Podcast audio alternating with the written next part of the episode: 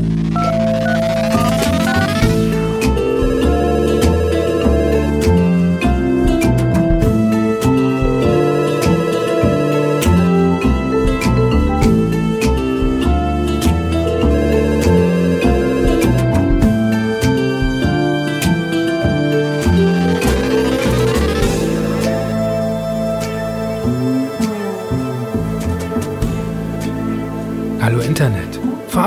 Von superlevel.de, dem unheimlichsten Online-Magazin für Indie-Games, Spieleentwicklung und digitale Kultur. Ich begrüße euch zur 18. Folge von Dumian. Dumian ist jetzt volljährig, das heißt, ich bin wahlberechtigt und ich wähle heute mal eine besonders kurze Ansage und gehe direkt über zum ersten Gespräch. Viel Spaß! So, mein erster Gast heute ist der Sebastian. Sebastian ist 32. Hallo. Hallo. Sebastian, ähm, erzähl mir von deinem Thema. Also ich habe mir überlegt, dass ich heute mit was relativ äh, äh Persönlichem komme, okay. weil es gibt, gab ja schon echt viele Themen, die bei dir besprochen wurden. Da wird es teilweise ja. schon schwierig, finde ich, dass man was Gutes noch findet, das frei ist. Äh, auf jeden Fall, genau. Es geht bei mir um Horrorspiele und ja. um die Angst, die ich bei Horrorspielen habe. Die ungewöhnliche Angst, finde ich, weil ich wirklich ein totaler Schisser bin, wenn es um Horrorspiele geht. Also, das ist für mich wirklich eine extrem unangenehme Angst, die ich da empfinde. Und auch das Spielen macht mir während des Spielens null Spaß. Im Gegenteil. Ja. Glaubst du, glaubst du wirklich, dass, dass du da so eine Ausnahme darstellst? Weil ich habe nämlich das Gefühl, dass das bei ganz, ganz vielen der Fall ist, bei mir auch, Spoiler. Und ähm, aber dass natürlich die, die so einen wahnsinnigen Schiss haben, das auch nicht gar nicht so nach außen kommunizieren äh, und dementsprechend eher so, äh, das auch gar nicht so bekannt ist. Ähm, aber erzähl mal kurz, äh, vielleicht hast du so ein konkretes Beispiel, ein relativ aktuelles, warum die Horrorspiele irgendwie so, äh, warum dir da so unbehaglich bei ist. Mhm. Also das wirklich Seltsame ist ja auch, dass mich die trotzdem anziehen irgendwie. Immer wieder überkommt mich, dass ich wieder ein neues Horrorspiel anfange und dann setze ich mich quasi absichtlich wieder diesem Unwohlfühl, äh, Unwohlsein-Gefühl ja. aus. Ähm, ja. Genau, aus, aus aktuellem Anlass wäre es jetzt das letzte Resident Evil 7, das jetzt wahrscheinlich die meisten nicht mal als besonders schlimm empfinden würden vielleicht. Aber das hat mich so fertig gemacht, das Spiel. Und ich spiele das dann immer so portionsweise, weil ich kann nach einer halben Stunde nicht mehr. Aber dann, nach ein paar Stunden Pause, habe ich wieder diesen Drang, weiterzumachen. Ich habe es angespielt äh, vor längerer Zeit, als es rauskam und äh, habe mich nicht mal ins Haus getraut. Ins erste, in die Hütte. Also nicht mal ins Haupthaus, das sowieso nicht. Ich bin nicht mal in die erste Hütte gegangen. Da habe ich schon äh, den Sound ausgemacht und äh, habe meine Augen ganz auf klein gestellt und bin innerlich kreischend. Da habe ich in die in die Tür reingeguckt und habe ich wieder ausgemacht und deinstalliert. Ich ertrage das gar nicht. Das heißt, also du, du, ja, kann man sagen, du quälst dich dadurch? Eigentlich nicht, ne? Ist das eine Qual? Nein. Also irgendwie schon fast. Also es ist schon sehr unangenehm. Es, ich, deswegen verstehe ich auch nicht, warum ich immer wieder zurückkomme zu diesen Horrorspielen. Weil während des Spielens ist es für mich extrem unangenehm und danach habe ich das Gefühl von, also mit ein paar Stunden Abstand, auch war ja eigentlich ganz lustig. ja. Naja gut, ich meine, warum fahren Leute Achterbahn? So, das ist ja, das sind, oder warum steigen Leute halt ohne Sicherung irgendwelche Steilwände hoch? Ähm, letztlich ist, geht es ja sicherlich darum, auch einfach so die eigenen Grenzen auszuloten und die eigenen Grenzen zu überschreiten, ne? Das stimmt, an sowas habe ich auch schon gedacht, auf jeden Fall. Das stimmt. Ja. Bist du auch im Alltag eher so ein, so ein schreckhafter Mensch oder macht sich das da nicht bemerkbar?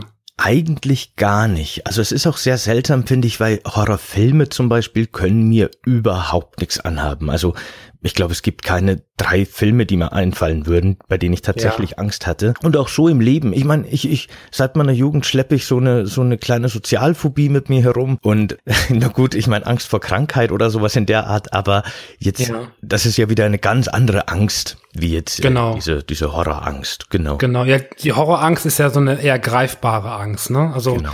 da gibt es ja relativ konkrete äh, Triggerpunkte, die einfach so Ängste auslösen. Gibt es da bei dir ganz bestimmte Sachen? Ähm, also so wie zum Beispiel dieser, dieser Klassiker ist ja so, ähm, jetzt fällt mir dieses, dieses Wort nicht ein, dieser Schockmoment, wie heißt das nochmal? So Jumpscare. Ja, Jumpscare, genau. Mhm. Ähm, das, das ist mir schon fast zu langweilig. Aber bist du auch so jemand, der schon bei Jumpscares irgendwie, dem sich, wo sich da so dir die Nackenhaare hochstellen? Oder muss da schon mehr passieren? Ich glaube, das ist sogar wirklich ein ganz zentraler Punkt. Ich habe wirklich Angst davor, erschrocken zu werden in solchen Spielen. okay. Ähm, ist dir das, ist dir das unangenehm? Nein, nicht wirklich, oder? Nö, nö, nö, nö, nö, nicht okay, wirklich. Okay. Also jetzt nicht so nach dem Motto so, ja, ich bin, ich bin ein Kerl und ich habe eine dunkle Stimme und ich darf mich auch nicht irgendwie fürchten. Also das ist nicht so, dass du jetzt irgendwie denkst, dass es jetzt irgendwie ungewöhnlich sei oder so. Nö, nö, nö, Quatsch, gar nicht. Da gehe ich, glaube ich, auch ganz offen damit um. Also das ist auch kein Problem für mich. Nö. Ja, ja. Wenn du sagst, dass dich Filme irgendwie nicht so äh, verängstigen, ähm, also auch so, es gibt ja so diesen, diesen Torture-Porn und so, wie man es von Saw kennt zum Beispiel, wo einfach viel Blut fließt und viel, viel Folter und so. Sind das Sachen, die du erträgst oder musst du da auch wegschalten? Nee, die kann ich zwar ertragen, aber schaue ich mir nicht gerne an, weil ich mich irgendwie, ich weiß nicht, ich muss mich eher darüber ärgern, dass es sowas gibt überhaupt. Ich weiß ja auch nicht, ganz komisch. Naja. Ja. Ja, ja gut, man muss sich natürlich bei sowas fragen, äh, warum fasziniert das Menschen? So klar, denn das lässt natürlich auch so ein bisschen tief blicken in die menschliche Psyche und da würde man wahrscheinlich gar nicht so tief reingucken. ja. ja. Ähm, wie ist das denn so, ähm, wenn du jetzt ein Horrorspiel spielst? Ähm, du machst es ja trotzdem, du scheinst dennoch einen, Reiz zu haben. Bist du jemand, der dann auch das, das Ende sehen muss oder legst du das irgendwann weg? Ich musste schon durchziehen. Das ist wirklich wie so ein Druck, dass ich, dass ich äh, immer wieder ran muss an das Spiel, damit ich es beenden kann. Zum Glück sind die ja meistens relativ kurz. Insofern ist das auch, also wenn jetzt irgendwie so ein Horrorspiel auf einmal Ausmaße von 40, 100 Stunden bekommen würde, hätte ich echt ein Problem, glaube ich. Aber ja, ja. normalerweise sind die ja doch immer äh, recht schnell zu beenden. Ich finde, also man muss bei Ängsten ja immer so ein bisschen, bisschen unterscheiden zwischen positiven und negativen Ängsten. Ich nenne mal jetzt so eine, so eine für mich klassische negative Angst, ist zum Beispiel, wenn man Höhenangst hat, ja. Und dann ähm, zwingt man sich irgendwie äh, eine Wendeltreppe hochzugehen. Ähm, und das ist, glaube ich, eine sehr unangenehme Angst. Wenn du sie überstanden hast, bist du sicherlich froh, dass du deine Angst überwunden hast. Ist das auch so eine, so eine Angst, die du beim, beim Spielen hast? Oder kannst du da beim Spielen auch noch was Positives rausziehen? Also insgesamt würde ich schon sagen, dass es eine eher negative Angst ist, aber gleichzeitig entsteht da schon auch so eine Art Lust an der Angst, wenn ich da so drin bin. Das merke ich schon auch ein bisschen. Ja. Okay. Ähm, gibt es für dich Grenzen? Also gab es für dich schon so Spielsituationen, wo du gesagt hast, okay, das rühre ich jetzt nicht mehr an? Ich glaube so richtig noch nicht, aber als du vorher schon gesagt hast, dass du bei, bei Resident Evil 7 nicht in diese erste Hütte gingst, ich glaube, es war eine Stelle, du meinst, das ist so ein dunkler Raum, so ein dunkler Ja, ja, ja, oh Gott. Genau. Ich habe ja am Anfang die erste halbe Stunde noch in VR gespielt. Oh Gott. Und ja. ich habe da auch einfach die Augen zugemacht und bin dann einfach reingegangen und habe mal gewartet, ob ich was höre, ob irgendwas passiert. Ah, ich finde das so fürchterlich, ey. Ich ertrage das nicht. Also ich kann dann, ich gehöre nicht zu den Personen, die das dann irgendwie durchziehen, die dann was für sich rausziehen. Ich finde das ganz, ganz schrecklich. Ich finde das so unangenehm. Mhm. Ich muss, ich denke jetzt dran und kriege schon wieder eine Gänsehaut. Ey. Oh, fürchterlich. Gut, es gibt ja diesen, diesen relativ greifbaren Horror, sage ich mal, so wie man ihn jetzt von Resident Evil vielleicht auch kennt. Und da gibt es auch diesen ähm, eher subtilen Horror, dieser, dieser Horror, wo gar nicht viel passiert, ähm, wo der Horror eher so im Kopf stattfindet. Bist du da auch empfänglich für? Ja, auch sehr. Und äh, den mag ich auch äh, äh, sehr gern eigentlich. Ähm, kannst du da irgendwie so ein, ein Spiel nennen ähm, aus ja, näherer Vergangenheit vielleicht, das äh, nicht so diesen klassischen Zombie-Horror irgendwie äh, zelebriert hat, sondern eher so ein, so ein, ähm, so ein subtileren Horror? Fällt dir da was ein vielleicht? Also man könnte vielleicht fast, also das Einzige, was mir jetzt einfällt, was wenigstens so tendenziell in die Richtung geht, ein richtig gutes Beispiel fällt mir gerade nicht ein, wäre ja. vielleicht Silent Hill 2 damals gewesen, weil das okay. hat natürlich ein sehr bizarres Charakterdesign und auch so Jumpscares und so, aber man interpretiert ja dann doch sehr viel, warum sehen die Wesen aus, wie sie aussehen und da ist ja auch sehr viel psychologischer Horror mit drin in diesem Spiel. Ja, ja, das stimmt. Ähm, ich persönlich, ähm, ich habe eine ganz kurze Anekdote, vielleicht kannst du das dann auch bestätigen. Ähm, kennst du den Film ähm, It Follows? Nein, das kenne ich nicht. Okay, das geht ähm, darum, dass also es ist ein Horrorfilm und äh, es geht darum, dass ähm, Menschen von so einem Fluch irgendwie belegt werden. Zwar werden sie dann von ähm, einer Person verfolgt, ähm, die jemanden umbringen will und die Person kann nicht laufen, also die kann nur ganz langsam gehen. Ähm, und es kann aber jede Person sein in deinem Umfeld. So, ähm, und letztlich ist es ja so, dass eben der, der Protagonist oder die Protagonistin irgendwie in dem Film ähm, hat letztlich, egal wo sie ist, im Supermarkt oder sonst wo, sich immer umguckt und immer Menschen, die langsam auf sie zukommen, kann halt ein potenzieller äh, Feind sein, der dich umbringen will. Und ich habe diesen Film geguckt äh, und bin dann rausgegangen zum Spazieren und das war die Hölle, ähm, weil ich habe das so mitgenommen, äh, so dieses Szenario, dass irgendwie jemand, der aus der Ferne sich ganz langsam nähert, dass es echt so ein todbringendes Monster sein kann.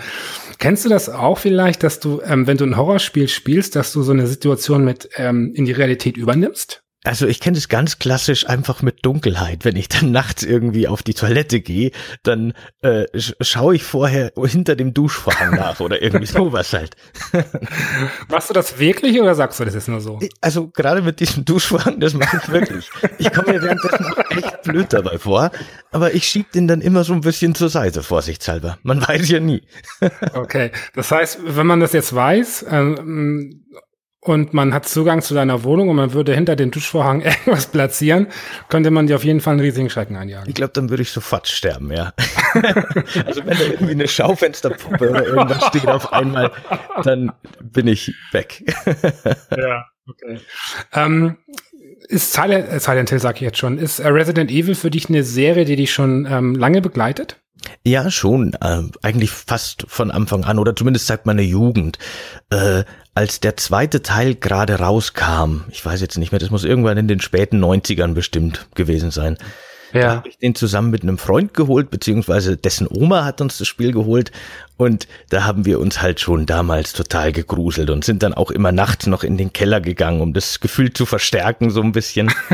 und über den vierten Teil, den ich ja, der gehört ja zu meinen Lieblingsspielen eigentlich komplett, hat mich die Serie dann schon auch das ganze Leben begleitet. Wenn du sagst irgendwie, ähm, also du sprichst jetzt aus der Kindheit, ne? Das heißt, du hast wirklich früh auch angefangen, Spiele zu spielen, die eigentlich gar nicht für dich äh, da sein sollten, also so rein vom Alter her? Ja, schon. Also ich, also ehrlich gesagt habe ich Model Combat, glaube ich, schon mit irgendwas mit 10 oder so gespielt. und ich, weiß eben nicht mehr genau, wann äh, Resident Evil 2 auf den Markt kam. Ich glaube, das war meine erste Berührung so richtig mit dem Horror-Genre. Aber da war ich wahrscheinlich auch eine, ne, weiß ich nicht, 12, 13, sowas. Ja. Ja, ja. Hat dich das damals irgendwie so ähm, in den Träumen oder so verfolgt oder warst du da relativ schnell abgehärtet? Nee, eigentlich nicht. Also eigentlich war das immer so ein angenehmes Gruseln für mich. Okay. Ähm, wenn du sagtest, ihr seid dann auch in den Keller gegangen und so, ist das auch eine Sache, die du heute noch machst? Also nicht unbedingt in den Keller gehen, aber zelebrierst du auch so ein bisschen das Spielen? Also, dass, dass du darauf achtest, dass es dunkel ist, dass das Ambiente stimmt, dass das Telefon aus ist und so. Also lässt du dich da so wirklich in die Welt fallen ähm, oder wie, wie spielst du die Spiele? Nee, also sowas könnte ich überhaupt nicht. Im Gegenteil. Ich kann solche Spiele wirklich nur immer tagsüber spielen, wenn es möglich hell ist. Am besten muss auch noch jemand anders in der Wohnung sein. genau. Also da brauche ich ein bisschen so äh, Echtwelt, die mich ein bisschen rausholt aus dem Ganzen, die mich ein bisschen ablenkt, sonst wäre mir das viel zu intensiv. Ach so, also so ein Sicherheitsnetz quasi. Genau. Das ich dann auch ich halte dann auch oft den Controller nur leicht in der Hand und weit von mir weg, weil dann irgendwie die Verbindung zum Spiel auch äh, indirekter wird. Und da fragt man sich ja schon, warum machst du das? Ja, ne? eben, genau. Das frage ich mich eben auch. Aber ich glaube, es muss wirklich, also ich habe eben zwei Theorien dazu, warum ich das mache. Die eine ist eben ganz relativ simpel, eben dieser, dieser Adrenalin-Rush und dieses Gefühl von, man hat's überstanden, wenn man damit fertig ist. Man hat's geschafft, ja. man hat sich überwunden. Ja. Und das zweite ist vielleicht so ein bisschen das, ich meine, im Alter sinkt ja auch einfach die Begeisterungsfähigkeit und dass dich Spiele wirklich emotional irgendwo berühren, ist eigentlich zur Seltenheit geworden. Und diese Angst in Horrorspielen empfinde ich halt wirklich noch sehr, ja, fast schon kindlich irgendwie. Und vielleicht ist das auch irgendwie so ein Reiz, dass da noch was ist, das mich tatsächlich wirklich packen kann. Ja, ja. Ja, zumal man weiß ja rational, dass keine Gefahr besteht, ne? Ja, ja, genau, sowieso. Also keine reale Gefahr. Das ist ja ähm, der Schrecken, der der passiert. Also man wird durch, auch wenn man noch so krass erschreckt wird, sofern man nicht gerade irgendwie wirklich eine Herzkrankheit hat, äh, wird man halt da wirklich auch keinen Schaden davon tragen. So. Ja, genau. Gibt es Spiele, ähm, auf die du dich oft freust? Also gibt es Sachen, ähm, wo du ganz konkret im Horrorbereich, die du auch verfolgst, wo du dir sagst, wow, jetzt irgendwie wurde das angekündigt und so? Oder lässt du das auf dich zukommen, was, was da so erscheint? Das lasse ich eher auf mich zukommen. Ich informiere mich da teilweise schon immer wieder mal, aber es ist ja auch wirklich eher selten, dass ich mich dann tatsächlich auf so ein Spiel stürze. Ich habe dann schon oft Interesse dran, aber ich glaube jetzt ehrlich gesagt, vor Resident Evil ist das letzte, das mir einfällt, das ich gespielt habe, Amnesia. Also da war eine lange ja. Lücke ohne Horrorspiele für mich, also die ich aktiv gespielt habe oder genau allein für mich gespielt habe zumindest. In der Gruppe ist sowas ja noch mal was ganz was anderes dann, das will ich fast nicht dazu zählen, aber also das sind wirklich das ist eher selten, dass ich mir dann wirklich so ein Spiel suche und mir denke, okay, jetzt begebe ich mich wieder hinein in, in meine Angst. Äh, wenn du sagst, dass du ähm, eine Sozialstörung hast, dann ist dir das ja ähm, relativ bekannt, dass du dich ähm, überwinden musst. Also du musst, man muss sich überwinden, also mit, mit welcher Störung auch immer äh, man halt zu leben hat, muss man sich überwinden, um im Alltag irgendwie zu funktionieren. Ähm, ist dieses Überwinden vielleicht auch so ein, so ein Punkt, der, der ähm, für dich wichtig ist bei dem Spiel, dass du die, diese Angst einfach überwinden kannst? Möglich. Also gerade so in meiner frühen Jugend war das halt natürlich ein sehr großes Thema für mich. Also eben diese, diese soziale Angst, diese Angst vor sozialen Situationen und ja. diese nach und nach zu überwinden. Ich habe mich dann auch gezwungen, zum Beispiel auf äh, Festivals zu gehen, was der absolute Horror für mich war und, und äh, immer noch unangenehm ist für mich. Aber ja. ich habe mich da auch schon gezwungen, das stimmt, äh, mich dieser Angst auszusetzen. Ja, ähm, kannst du denn so eine, so eine Art Bestätigung auch daraus ziehen? Also wenn du den Abspann siehst? Also ich weiß nicht, es ist eher wirklich ein Gefühl der Erleichterung, dass es endlich vorbei ist. Aber doch vielleicht auch schon so eine gewisse Befriedigung, das stimmt, ja. Wenn du ähm, Spiele dieser Art spielst ähm, und du sagst ja selber, es ist halt ganz gut, wenn, wenn halt es am Tag ist und wenn noch jemand vielleicht äh, in, der, in, der, in der äh, Nähe ist und so weiter. Ähm, sind das auch Spiele, die du dann in Gesellschaft ähm, spielen kannst oder willst du da für dich alleine sein? Also bei, bei sowas wie zum Beispiel jetzt Resident Evil 7, da will ich dann schon das gerne alleine oder vielleicht nur mit einer oder, oder wenigen Personen äh, spielen. Weil man kann eben, also für mich ist es immer so, wenn man so Horrorspiele in der Gruppe spielt, dann kriegt es eine ganz andere Dynamik. Dann redet man drüber, dann lacht man drüber, dann sagt man, ja. oh, das war sehr gut. Dann geht dieser Grusel großteils verloren. Ja, ja, deswegen dachte ich das nämlich, weil man dadurch ja so die, diese Angst so sehr, sehr nehmen kann, äh, weil man kennt das ja, ne? Also auch bei bei Filmen und so äh, einfach in Gesellschaft agiert man vollkommen anders. Also man lacht lauter, äh, man reagiert einfach mehr, man hat einfach viel mehr Gestik auf einmal in der ganzen Reaktion, die man sonst für sich behalten würde. Und dadurch lenkt man sich selbst ja so sehr von den Inhalten ab, dass die halt auch so an Gefahr verlieren. Äh, deswegen dachte ich, dass du vielleicht bewusst auch mit anderen spielst, um halt deinen Ängsten also auszuweichen, so ein bisschen. Aber das machst du dann auch bewusst nicht. Also du willst es auch alleine schaffen. Also es kommt drauf an, es, st es stimmt schon. Ich spiele sehr gern zum Beispiel, wenn also so eine Person mit dabei ist, die entweder mir zu zuguckt oder auch aktiv spielt oder man wechselt sich ab oder sowas. Das finde ich dann eine sehr angenehme, einen sehr angenehmen Pegel an, an Menschen für so ein Horrorspiel. Aber eben bei so einer großen, bei so einer großen Gruppe, da äh, wird's dann zu aufgeweicht irgendwie. Dann äh, ist es nicht mehr dieses, dieses Erlebnis, das mich da eben irgendwie anscheinend doch reinzieht immer, dieses Erleben ja. von Angst. Ja. ja. Ähm, abschließend würde mich interessieren, nehmen wir mal an, ähm, also du, deine Persona ähm, wäre ein Bestandteil eines Horrorspiels. Was für ein Charakter, was für ein Antagonist wärst du da? Was für ein Monster, was für ein, was für ein Gegner? Das ist eine schöne Frage. Ich glaube, ich wäre irgendwas, das irgendwo in der dunklen Ecke steht und man kann nur ausmachen, dass da was ist, man weiß nicht was und man traut sich nicht dran vorbeigehen, weil man weiß nicht, wie es reagieren wird, aber es bewegt sich nicht. Okay. Das klingt ein bisschen unheimlich, ja. okay, super. Sebastian, vielen Dank ähm, für das Thema. Ähm, also bei mir, ähm, also du bist deutlich, deutlich mutiger als ich, äh, ganz ehrlich, weil wie gesagt, ich guck wenn überhaupt, in diese Hütte rein, wird sie niemals betreten. So gesehen äh, gehst du deutlich weiter, als ich es tun würde. Äh, da hast du schon auf jeden Fall meinen Respekt. Also ein Angsthase scheinst du nicht zu sein. Wie man zieht. okay. Ja, dann vielen Dank und dir noch einen schönen Tag. Gerne, dir auch. Danke. Tschüss. Ciao.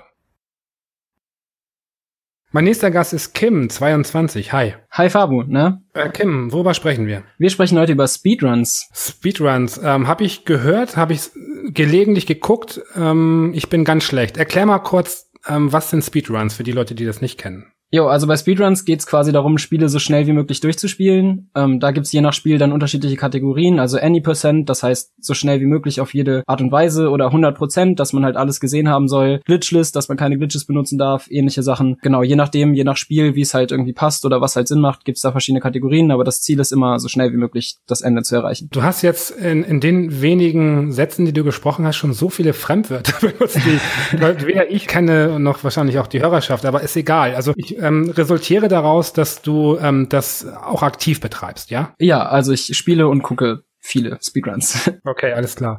Äh, machst du das schon lange oder ist das ein relativ für dich neu entdecktes Phänomen? Ich habe 2014 das Ganze kennengelernt und auch kurz danach halt selber mich ein bisschen ausprobiert das erste Mal. Ähm, bis dahin kannte ich das auch selber gar nicht, aber seitdem mache ich das schon auch äh, ja mehr oder weniger regelmäßig. Okay. Kannst du mir ein aktuelles Spiel nennen, was was so gerade dein Favorit ist ähm, für Speedruns, also aktiv jetzt spielen, nicht zugucken? Ähm, ja, das wäre A Story About My Uncle. Das spiele ich im Moment am meisten. Okay, ähm, kenne ich nicht. Erklär mal kurz, was das für ein Spiel ist, bitte. Genau, das ist von Gun North. Das ist das Studio, das auch den Goat Simulator danach gemacht hat. Und das ist ein 3D Jump and Run Spiel, wo man durch seinen Anzug so eine Art Greifhaken hat, mit dem man sich an, an Steinen und Objekten festhalten kann, um sich daran zu ziehen, um dann weitere Abgründe zu überwinden oder so. Ähm, ich lese gelegentlich in meiner Timeline so von, von Speedruns und von der Community. Das ist jetzt nichts, was ich wirklich aktiv verfolge. Ist das, ist das eine große Community, also ganz generell global gesehen, oder ist das eher eine Nische? Ja, das, das kommt natürlich darauf an, womit man es vergleicht. Also ich glaube, die, die größten Events, das sind die Games Done Quick Events, die zweimal im Jahr stattfinden. Das sind dann so einwöchige Events, wo dann halt durchgängig Speedruns ges ge gestreamt werden und da gibt's auch ziemlich viele Zuschauer und da wird dann halt auch immer für eine gute Sache halt irgendwie Geld gesammelt und ähm, die sind halt relativ beliebt und bekannt. Äh, so generell, glaube ich, ist es aber eher noch eine Nische im Gaming-Bereich. Okay. Speedruns ähm, ist ja eine Sache, also die man erlernt. Ne? Das heißt irgendwie, ich schnapp mir ein Spiel, was für mich irgendwie, ähm, was für mich reizvoll ist und dann, wie geht man dann vor? Also ich würde mir jetzt so als Laie vorstellen, ich lerne es erstmal auswendig, so oder wie gehst du ran an ein neues Spiel?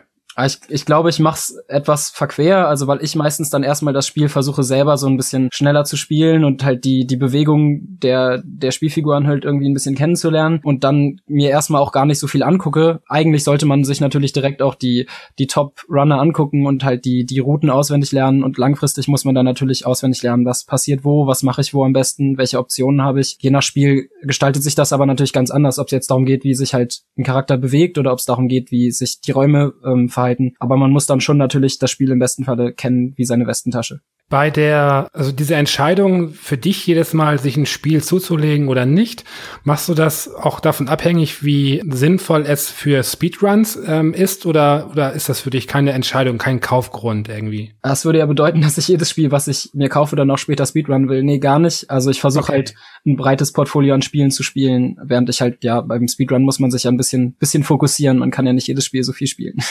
Ja. Wie wichtig ist in der Community das, das Profilieren?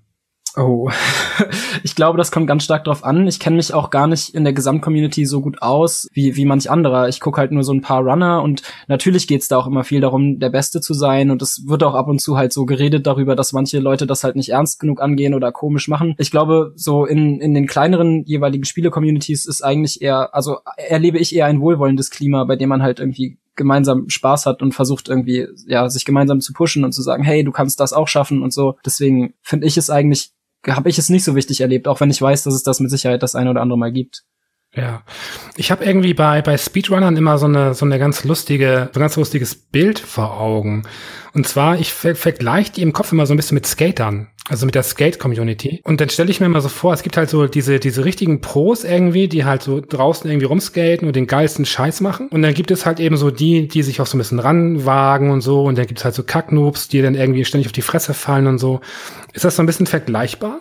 Ja, total. Also, weil es gibt halt so professionelle Speedrunner, die das halt dann jeden Abend machen und auch streamen und die damit halt versuchen auch letztendlich mhm. vielleicht Geld zu verdienen, so.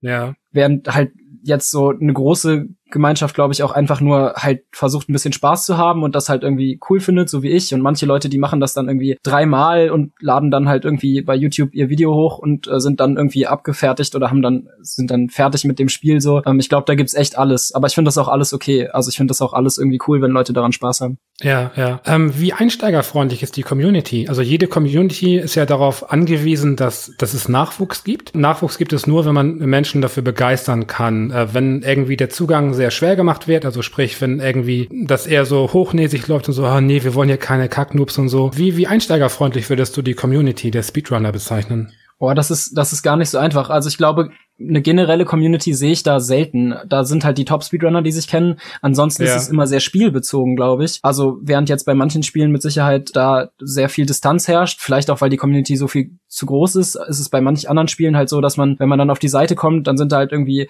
erstmal sechs Runner, und dann schreibt man ins Forum und dann sagen die, hey, ja, es gibt hier ein Tutorial und äh, komm doch mal in unseren Discord oder wie auch immer und ähm, gucken dann die Streams und helfen dir dann dabei, irgendwie das Ganze ein bisschen zu lernen. Ich glaube, das kommt echt total auf das Spiel an, welche Leute halt das jeweilige Spiel spielen.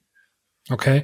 Wie ist so dein persönliches Empfinden? Hast du das Gefühl, dass du da gut aufgenommen wurdest in der Community oder fühlst du dich da eher so ein bisschen so hm, außen vor gelassen? Das ist gar nicht so einfach. Also ich habe zum Beispiel angefangen, habe ich damals mit Portal, also dem ersten Teil von Portal, und ja. da habe ich nie mit irgendjemandem Kontakt gehabt, der das selber halt professionell oder halt irgendwie auch nur ein bisschen intensiver spielt, weil ich das nur für mich gemacht habe und so ein bisschen in meinem Kämmerlein so. Während ich jetzt bei Story About My Uncle, da haben wir halt einen relativ aktiven Discord-Server aufgebaut und sind da halt irgendwie, ja, versuchen jetzt auch irgendwie wöchentlich so ein bisschen Races zu machen, um halt irgendwie so ein bisschen Spaß miteinander zu haben. Und da war es total cool. Wobei ich glaube, obwohl ich keiner der Top-Runner bin, so habe ich die, die Community so ein bisschen selber mit auch ins Leben gerufen oder am Leben gehalten, weil ich halt immer wieder gesagt habe, hey, lass mal einen Discord-Server machen und mal zusammen treffen und so. Aber das ist, da ist es zum Beispiel sehr, sehr vorbildlich und sehr cool, wie wir halt, also wie es halt zusammen Spaß machen kann. Ja, ja. Speedrun ist ja eigentlich so, also wenn man, wenn man ein Spiel ähm, aktiv nutzt wie Speedruns, ist das ja eigentlich so der Inbegriff von Wiederspielwert, oder? Ja, also wobei das natürlich nichts damit zu tun hat, ob das Spiel jetzt vom, vom Game Design her einen guten Wiederspielwert hat. Aber man selber ja. nutzt Spiele natürlich inten so intensiv wie möglich. Wenn ich mir beim Steam Calculator irgendwie ausrechnen lasse, wie viel Geld ich quasi pro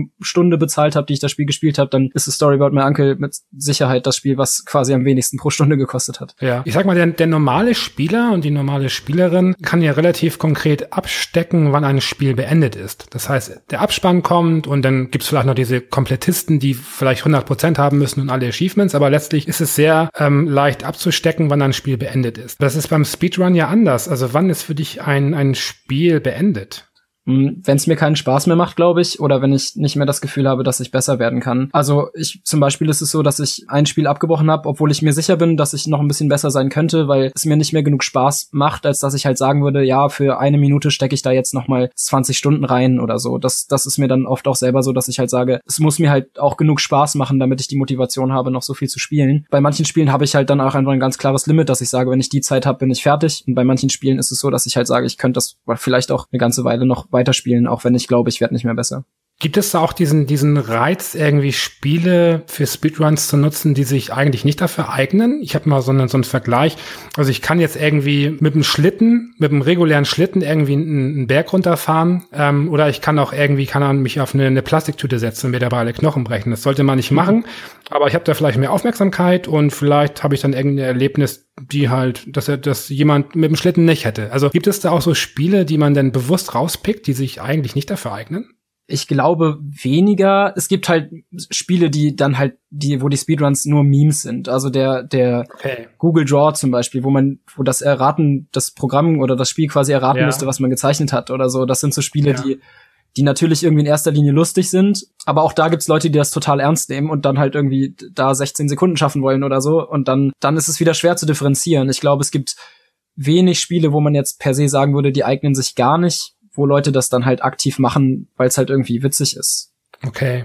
Okay. Äh, mich interessiert gerade, wie wichtig sind für dich Geschwindigkeit und Effizienz im Alltag, also außerhalb von Spielen? Oh Gott, ja, das ist ein, also äh, witzigerweise würde ich sagen, da gibt's auch, auch, das hängt auch ein bisschen davon ab, was ich so in meiner Freizeit so mache. Ähm, ja. Aber es ist halt schon so, ich bin fühle mich meistens ziemlich gestresst und versuche dann schon möglichst effizient zu sein, in die richtige Seite der Bahn einzusteigen, damit ich beim Aussteigen möglichst nah am Zielort bin, ist für mich immer ganz wichtig so. Und aber das nimmt natürlich auch zu, wenn man dann halt irgendwie gerade vier Stunden lang versucht hat, so schnell wie möglich durch ein Spiel durchzukommen, dann steht man halt auf und versucht halt möglichst effizient sich fürs Bett fertig zu machen und dann irgendwann denkt man halt auch, du bist so bescheuert. Ja, wollte ich gerade sagen. Ich kenne das nämlich also von Ansätzen her von Rennspielen. Ähm, dass wenn ich irgendwie ein Rennspiel äh, gezockt habe oder so und dann mich danach ins Auto gesetzt habe, dass ich irgendwie das Gefühl habe, ich, ich muss diesen Flow übertragen auf die Straße. Mhm, okay. Und äh, das ähm, kann ich mir jetzt eben auch so vorstellen. Klar, also Speedruns, man, man versinkt dann ja auch wirklich in dem Spiel, muss man ja auch. Man muss ja so, ich will ja, klingt jetzt ein bisschen esoterisch, aber eins werden so mit dem Titel. ja. Das sorgt natürlich dafür, dass wenn man dann eben sich vom Bildschirm abwendet, dass man dann womöglich so diese, diese ganze Stimmung wirklich dann auch überträgt. Also das machst du dann auch schon, das passiert auch. Ja, total. Und wie du gerade sagtest, also wenn man dann halt irgendwie mal so sagt, ey, dieses Wochenende will ich aber noch mal richtig irgendwie, oder will ich noch mal was schaffen oder mir noch mal richtig Mühe geben und man dann halt wirklich viel ein Spiel spielt, so, dann, dann nimmt man danach auch die Welt plötzlich ein bisschen anders wahr, weil man halt irgendwie anfängt zu überlegen, wo man jetzt wieder Portalflächen schießen könnte, wie nach dem ersten Mal Portal spielen oder so, um halt möglichst schnell irgendwo zu sein. Aber grundsätzlich klar, man nimmt das mit irgendwie. Ja. Gibt es äh, für dich im Alltag irgendwelche Rituale oder wiederkehrende Tätigkeiten, ähm, die du perfektioniert hast mit der Zeit? Oh Gott, ich, ich glaube nicht so extrem. Also das Bahnbeispiel ist da, glaube ich, das, das Einzige, was so zählt, dass ich genau weiß, je nachdem, welche Bahn ich dann zur Hochschule nehme, wo ich einsteigen muss, damit ich dann möglichst nah an der Treppe bin, die ich dann nehmen muss. Aber, okay. aber sonst glaube ich, glaube ich nicht so extrem, nee. Okay, also es gibt, hat jetzt nicht so schon so pathologische Züge, dass du irgendwie äh, mit 36 Zahnbürsten äh, Strichen perfekt deine Zähne bürsten kannst oder so. Ah, nee, nee. Auch, auch wenn das natürlich alles Sachen sind, bei denen man dann manchmal merkt, dass man ein bisschen durchdreht, aber, aber nicht, nicht in der Form, nicht, nicht so, nee. Okay. Was ist, das habe ich eigentlich die, die wichtigste Frage. Warum machst du das? Das ist, das ist ganz schön schwierig. Ich glaube, als ich das erste Mal damals Super Mario 64, einen 120 Sterne Run gesehen habe, war ich, glaube ich, einfach erstmal fasziniert von den Skills, weil ich fand, es sah einfach total cool aus, was die Person da gemacht hat. Und, und zum anderen war es die Leidenschaft, die mich so ein bisschen gepackt hat. Und du, also ich bin halt wahnsinnig schlecht in Spielen. Also ich habe immer das Gefühl, wenn ich so Multiplayer-Titel spiele, was ich echt so gut wie nie mache, oder auch wenn ich ja, halt Spiele ja. anfange zu Speedrun, ich bin super schlecht. Ich habe jetzt eine Zeit, die jemand Neues bei Storyboard My Uncle nach 20 Spielstunden hatte und ich habe jetzt 150 so ähm, wo ich wirklich denke, das ist, das ist halt echt krass. Aber ich glaube, es geht einfach darum, am Anfang hat man eine coole Motivation darin, besser zu werden, weil man halt schnell Fortschritt auch hat und das ist wie Leistungssport. Irgendwann verselbstständigt sich das. Irgendwann ist der Fortschritt im Spiel ausreichend, um dann halt irgendwie, um dann halt weitermachen zu wollen, weil man halt das Gefühl hat, irgendwie, es fühlt sich richtig gut an, wenn ich eine neue Bestzeit habe oder ich fühle mich gerade irgendwie auch, auch gut in dem, was ich tue, als würde ich halt was, was wirklich, naja, können oder was halt wirklich machen und leidenschaftlich machen. Und das ist dann ein cooles Gefühl. Ja. Gibt es da irgendwie einen regen Austausch? Ähm, hast du da so einen Kreis jetzt an, also du nenn das mal Community, gefunden, wo, wo man sich auch täglich austauscht oder ähm, bist du eher so allein unterwegs? Mm, nee, es ist schon so, dass also in der Story About My Uncle Community zumindest auch viel da ist und ansonsten habe ich halt auch so, hm, naja, einen Freund eigentlich, mit dem, der das halt auch damals mir gezeigt hat und äh, mit dem ich hauptsächlich halt viel darüber rede und ansonsten halt bei den einzelnen Streamern, die ich dann gucke, sind natürlich auch dann immer wieder dieselben Leute und man kennt dann halt vielleicht auch den einen oder anderen im Chat und kann sich dann auch ein bisschen, bisschen darüber unterhalten. Aber grundsätzlich außerhalb von so Discord-Räumen, dann ist es nicht so, dass ich da so viel ja, Austausch habe. Okay. Das gibt so diese extrem ausgelutschte Frage, welches Spiel man mit auf die einsame Insel nehmen würde. Würdest du, wenn du die Wahl hast, irgendwie jetzt ein Spiel äh, mitzunehmen auf eine einsame Insel oder die einsame Insel wäre irgendwie so aufgebaut, dass du sie selbst irgendwie äh, mit einem Speedrun, also selbst du aktiv bewältigen könntest, was würdest du lieber machen? Äh, äh, Nochmal, wenn, was, wie genau? okay, die Frage ist wirklich sehr, sehr sehr obskur. Ja. Selbst, selbst beim Stellen der Frage dachte ich mir, was, was fragst du da für einen blöden Scheiß? Na, die Idee war gerade, du kommst, du kommst auf eine einsame Insel und die einsame Insel ist letztlich wie ein Level gebaut. Mhm. Und du bist eben der, der Charakter, der eben da durchläuft und musst halt eben möglichst effizient äh, die, die Insel umlaufen. So. Das kannst du machen oder du hast eine stinknormale Insel halt, die ganz normal mit Wildwuchs belagert ist und du hast aber ein Videospiel dabei.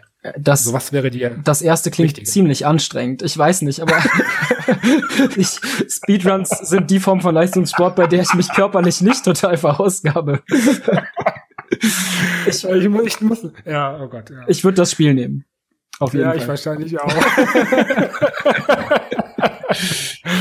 Ja, und äh, lieber Zuhörer, liebe Zuhörerin, wenn du irgendwie wirklich vorziehen würdest, da dein, den Rest deines Lebens da im Kreis zu laufen, ey, Onkel.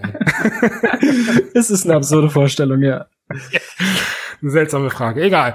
Gut, ähm, ja, vielen Dank. Das ist ein interessanter Einblick gewesen in die Community. Was mich jetzt aber am meisten interessiert, und das finde ich persönlich ganz cool auch in dem Ganzen, ähm, ich kannte das Spiel nicht, Story About My Uncle, und das werde ich mir jetzt definitiv angucken. Ja, super gerne. Das ist in den Sales auch immer mittlerweile super billig zu haben. Ja, noch nie davon gehört. Echt seltsam. Naja. Alles klar. Guck ich mir mal an. Äh, vielen Dank für den Einblick und äh, ja, dir noch einen schönen Tag. Ja, danke dir auch. Ciao. Ciao. Mein nächster Gast ist die Christine. Christine ist 30. Hallo. Hallo. Christine, was hast du für ein Thema mitgebracht? Ja, ich wollte heute mal mit dir darüber sprechen, warum ich die Games-Branche verlassen habe, sie aber doch tatsächlich immer noch ein bisschen vermisse. Okay, das grätsche ich mal direkt rein. Äh, bei manchen klingelt's vielleicht, äh, wenn sie dein, deine Stimme hören und deinen Namen, aber erzähl doch mal, inwiefern du mit der Games-Branche überhaupt zu tun hattest. Also ich bin eingestiegen in die Games-Branche im Jahr 2008, ähm, also jetzt schon einige Jährchen her. Ähm, habe ursprünglich damals für äh, also mein eigenes Blog aufgezogen, Zockwork Orange war der Name und bin dann von da immer ein paar Schritte weiter, um habe eine Zeit lang PR gemacht und ähm, war dann anschließend bei bei GameStar und High Five, das äh, Videoprojekt von von IDG damals und bin dann ja. von da ähm, letztendlich dann zu zu Giga nach Berlin und war jetzt die letzten drei Jahre bei Giga ähm, und habe vor so etwa mh, hm, zweieinhalb Jahre, zwei Jahre davon die Chefredaktion für Giga Games gemacht. Okay. War der, der Schritt jetzt ähm, aus der Games-Branche rauszugehen so ein ganz bewusster oder hat sich das einfach nur ergeben? War schon ein bewusster Schritt. Ähm, zwar ein Schritt, mit dem ich eine längere Zeit gehadert hatte, weil da komme ich nachher drauf, man das doch letztendlich, wenn man sich dann dafür entscheidet, dann doch auch irgendwie vermisst. Ähm, aber in dem Moment, wo ich dann das Gefühl hatte, okay, jetzt muss ich mich auch selber eigentlich, ähm, jetzt muss ich mir auch selber einfach diesen Stoß geben und sagen, jetzt verlasse ich die Games-Branche, um auch trotz der Punkte, die mich dann ein bisschen traurig machen darüber, dass ich sie verlassen habe, um trotzdem diesen Schritt wagen zu können einfach. Ähm, und ähm, das war dann schon insofern natürlich ein bewusster Schritt. Ja, äh, bevor ich darauf näher eingehe, möchte ich äh, eine Sache kurz mal ansprechen, die mich immer wieder verwehrt, weil ich das immer höre oder oft höre so von von, von Spielejournalisten etc. Sie sagen, sie wären in der Games-Branche und das verwirrt mich, weil eigentlich äh, ist es doch nicht die Games-Branche. Die Games-Branche ist doch eigentlich die, äh, sind doch die Entwickler und die Publisher und die, P nein, nicht mal die PR. Ähm, bist, wärst du da nicht eigentlich in der, in der Journalismusbranche?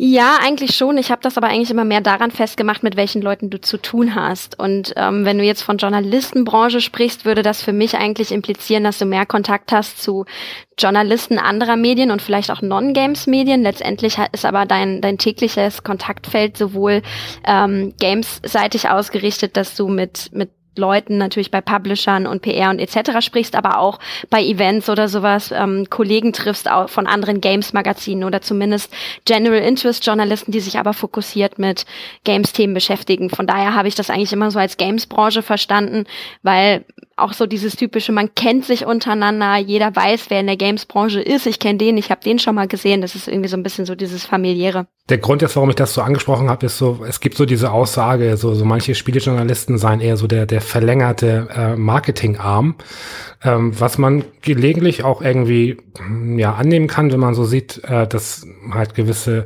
Inhalte, wenn es darum geht, dass mehr oder weniger halt nur Pressemitteilungen abgetippt worden sind oder auch Advertorials und so, kann man schon das Gefühl haben, dass da so ein bisschen irgendwie auch so ähm, gemauschelt wird im Hintergrund. Aber das will ich gar nicht unterstellen. Ich finde das nur mal ein bisschen befremdlich, wenn, äh, wenn Schreiber oder Podcaster oder Videoleute halt sagen, sie wären in der Gamesbranche. Also ich habe das da tatsächlich, tatsächlich eher von außen betrachtet, also ohne jetzt ähm, wirklich da für mich auch Grundsätze oder sowas dran festzuhalten. Das war ja gerade das, was du so ein bisschen meintest.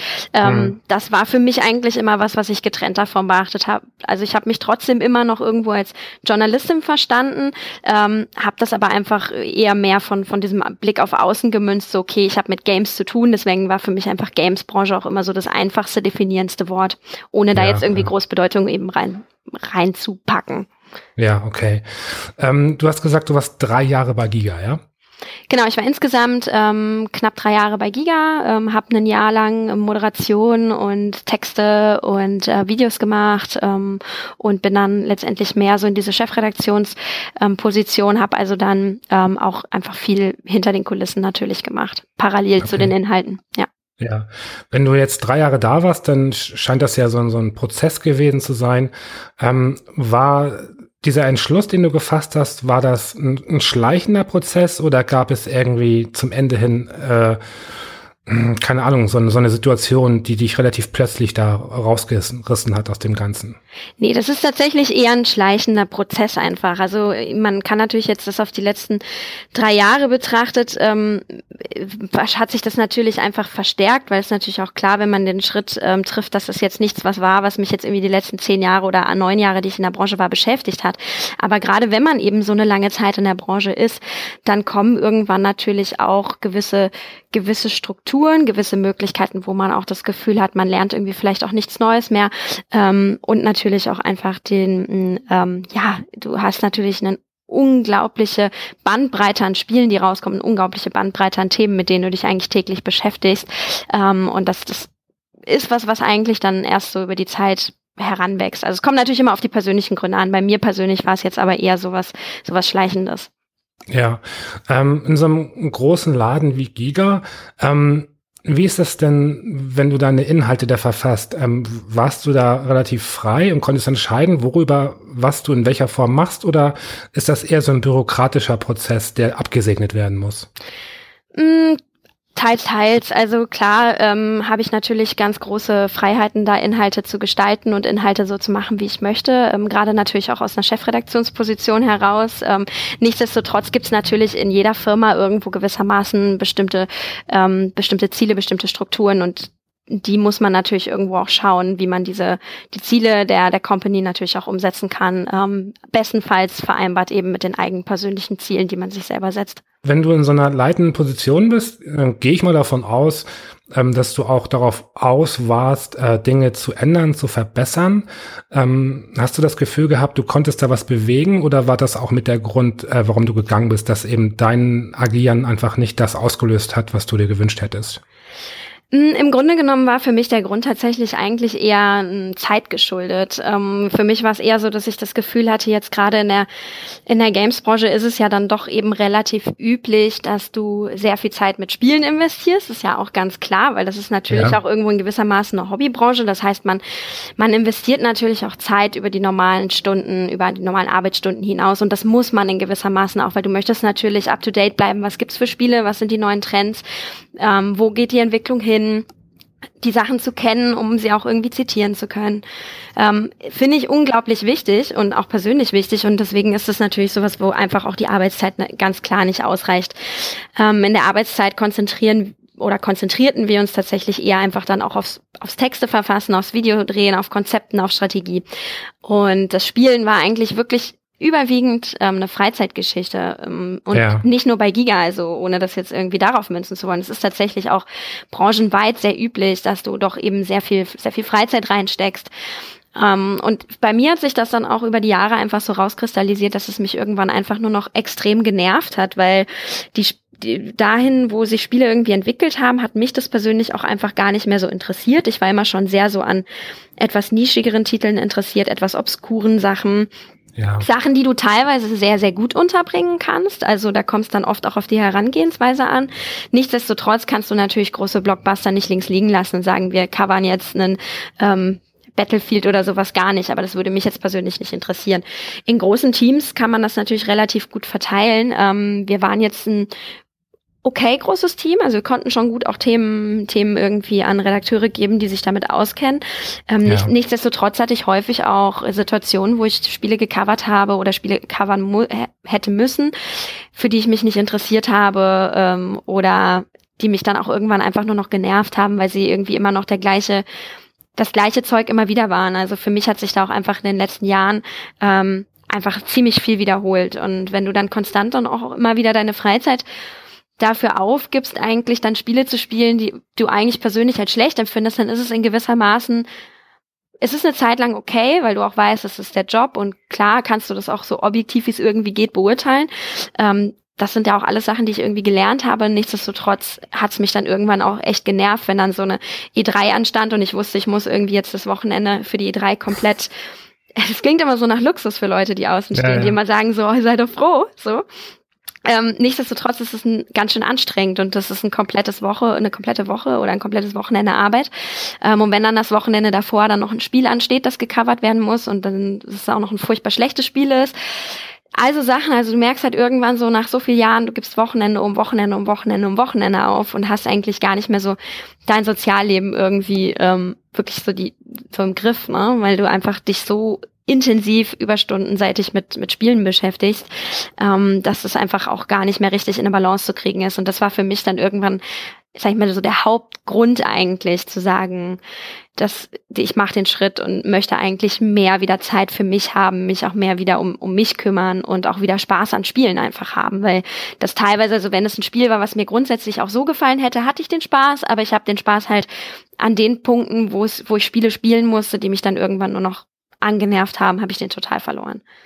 Denkst du wirklich, dass mh, hm, dieses Bild des, des Spieleredakteurs, ähm, der mit viel Spaß bei der Arbeit ist und den ganzen Tag rumdattelt, ist dieses Bild überhaupt noch vorhanden? Ich habe das Gefühl, das wurde an so vielen Stellen schon, dieser Mythos wurde schon so oft irgendwie gebrochen. Glaubst du, das gibt noch viele Menschen, die davon ausgehen, dass das wirklich so ist?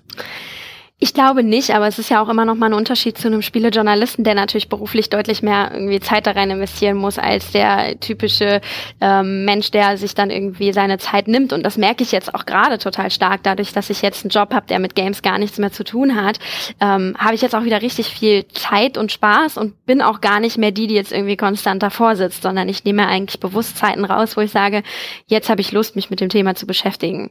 Das ist halt ja. halt eigentlich so dieses, was, was ganz schön ist, wo es, wo ich jetzt auch einfach wieder diesen, diesen Spaß an dem Hobby auch wieder zurückgefunden habe und auch jetzt ähm, dadurch, dass ich mir jetzt auch selber gesagt habe, ich bleibe als Freelancer der Branche bestehen, so ein bisschen, dass ich also auch, wenn ich jetzt ein Spiel habe, wo ich sage, das fand ich unglaublich wichtig auch für die für die Spiele äh, für die Spielebranche beziehungsweise für das Medium Spiel ähm, dann ist es für mich auch schön das jetzt mit so ganz anderen Augen auch betrachten zu können und darüber schreiben zu können und das bringt für mich gefühlt lerne ich dadurch mehr Neues, also auch durch den anderen Job, gepaart eben mit dieser Möglichkeit von außen auf Spiele zu blicken.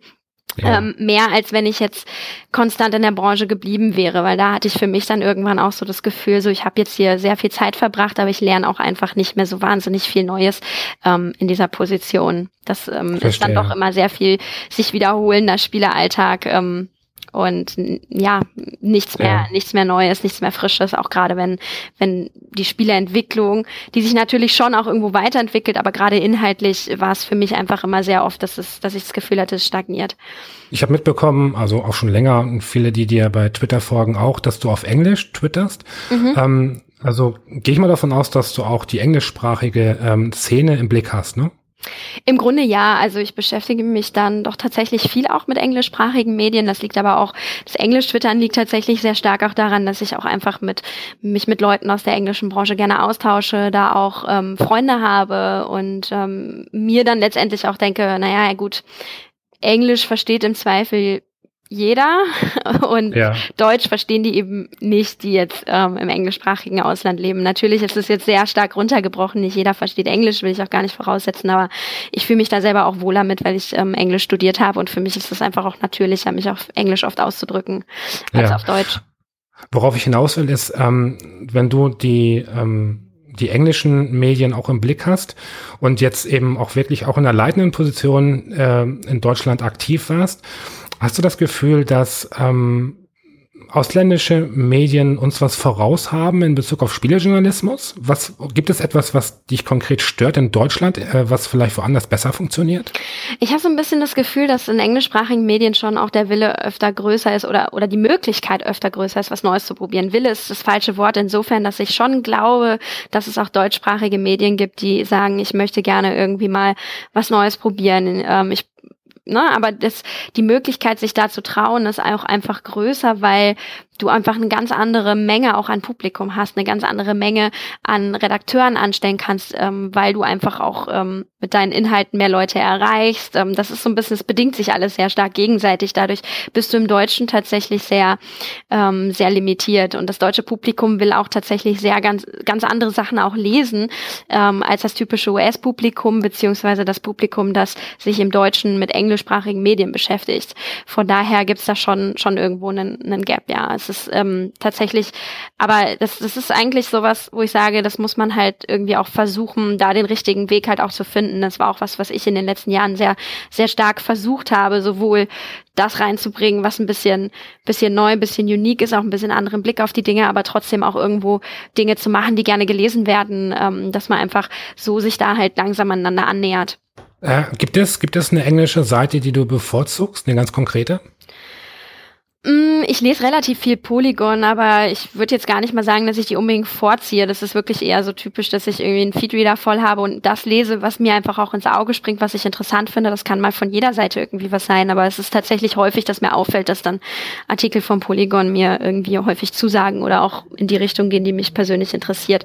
Ich würde aber jetzt gar nicht mal unbedingt sagen, dass das auch Inhalte sind, die im deutschen Spielejournalismus ähm, unbedingt funktionieren. Das äh, okay. äh, ist schwierig. Aber das ist auch tatsächlich das, weil du es gerade sagst, so ein bisschen das, wo ich sage, das, das ist das auch, was mir fehlt. Also nicht nur diese familiäre Branche, deswegen vermisse ich das ab und zu, weil, weil einfach doch es schön ist, überall Freunde zu haben in dieser Branche. Man kennt sich irgendwie untereinander und jetzt in dem Job ist es so es ist schon einfach so ganz anonym, ne? Ähm, aber auch diese Möglichkeit, das Medium mitzugestalten. Also gerade wenn ich zum Beispiel mal ähm, mal rumsurfe und das Gefühl habe, so, boah, da ist gerade irgendwie ein unglaublich interessanter Titel, aus dem man unglaublich interessante Inhalte eigentlich machen kann, die, die total relevant wären. Und das wird dann aber einfach teilweise nicht gecovert, aus welchen Gründen auch immer. Da kann ich niemandem ja. in den Kopf gucken. Aber ähm, das fehlt mir tatsächlich so ein bisschen diese Möglichkeit, das Medium da auch einfach mitzugestalten. Das war in den letzten Jahren schon schön. Aber ähm, ja, manchmal muss man dann auch solche Sachen leider opfern, beziehungsweise dann, wie ich es gesagt habe, eher in diese Freelancer-Position rutschen, um das vielleicht irgendwie von außen weiter, ähm, weiter noch mit reinpushen zu können, ähm, gerade solche Themen dann auch aufzugreifen. Wenn wir jetzt nochmal kurz äh, Polygon als Beispiel nehmen. Mhm. Wenn jetzt ähm, Polygon irgendwie sich bei dir meldet und sagt, hey Christine, ähm, wir wollen einen deutschen Ableger machen und wir hätten dich gerne als Chefredakteurin. Würdest du dann wieder in die Branche zurückgehen wollen oder ist das für dich ähm, indiskutabel? Wahrscheinlich nicht. Ähm, so sehr ich das jetzt auch vermisse, muss ich dann doch sagen, dass es, ähm, dass ich eigentlich mit dem journalistischen als Festanstellung eigentlich mehr oder weniger durch bin. Ich finde, das ähm, ist zwar ein unglaublich interessanter Bereich, in dem man unglaublich viel machen kann und vielleicht revidiere ich diese Meinung auch in fünf bis zehn Jahren, wenn sich gewisse Dinge auch geändert haben. Also gerade ja. gerade was Gehaltsstrukturen im deutschen Bereich angeht, für wirklich jetzt game-spezifische Medien, ja, für, für Special Interest Games ja, Medien. Ja. Ähm, vielleicht auch, wenn sich die Anerkennung geändert hat, also diese Attitüde, dass das ist doch alles nur Spaß und es ist kein Job und es ist gar nicht anstrengend, wenn das ein bisschen auch ähm, ja, ein bisschen, bisschen raus ist aus der Branche. Das ist so ein bisschen schwierig, das manchmal als Einzelkämpfer so eine Gehaltsstruktur komplett umzustellen. Das ist halt fast unmöglich. Ähm, das heißt, wenn sich solche Sachen natürlich geändert haben, kann ich das nicht ausschließen. Aber grundsätzlich, was ich denke ich, nie ändern wird, ist dieses Zeitproblemthema. Games sind nun mal einfach sehr umfangreich. Es ist ein Medium, wo du teilweise Spieler hast, die, ich spiele gerade Persona 5, das sind 130 Stunden. Das, das muss ja irgendwie gespielt werden. Und diese, das ja. ist, das ist ein Punkt, der, der wird nie ganz weg sein.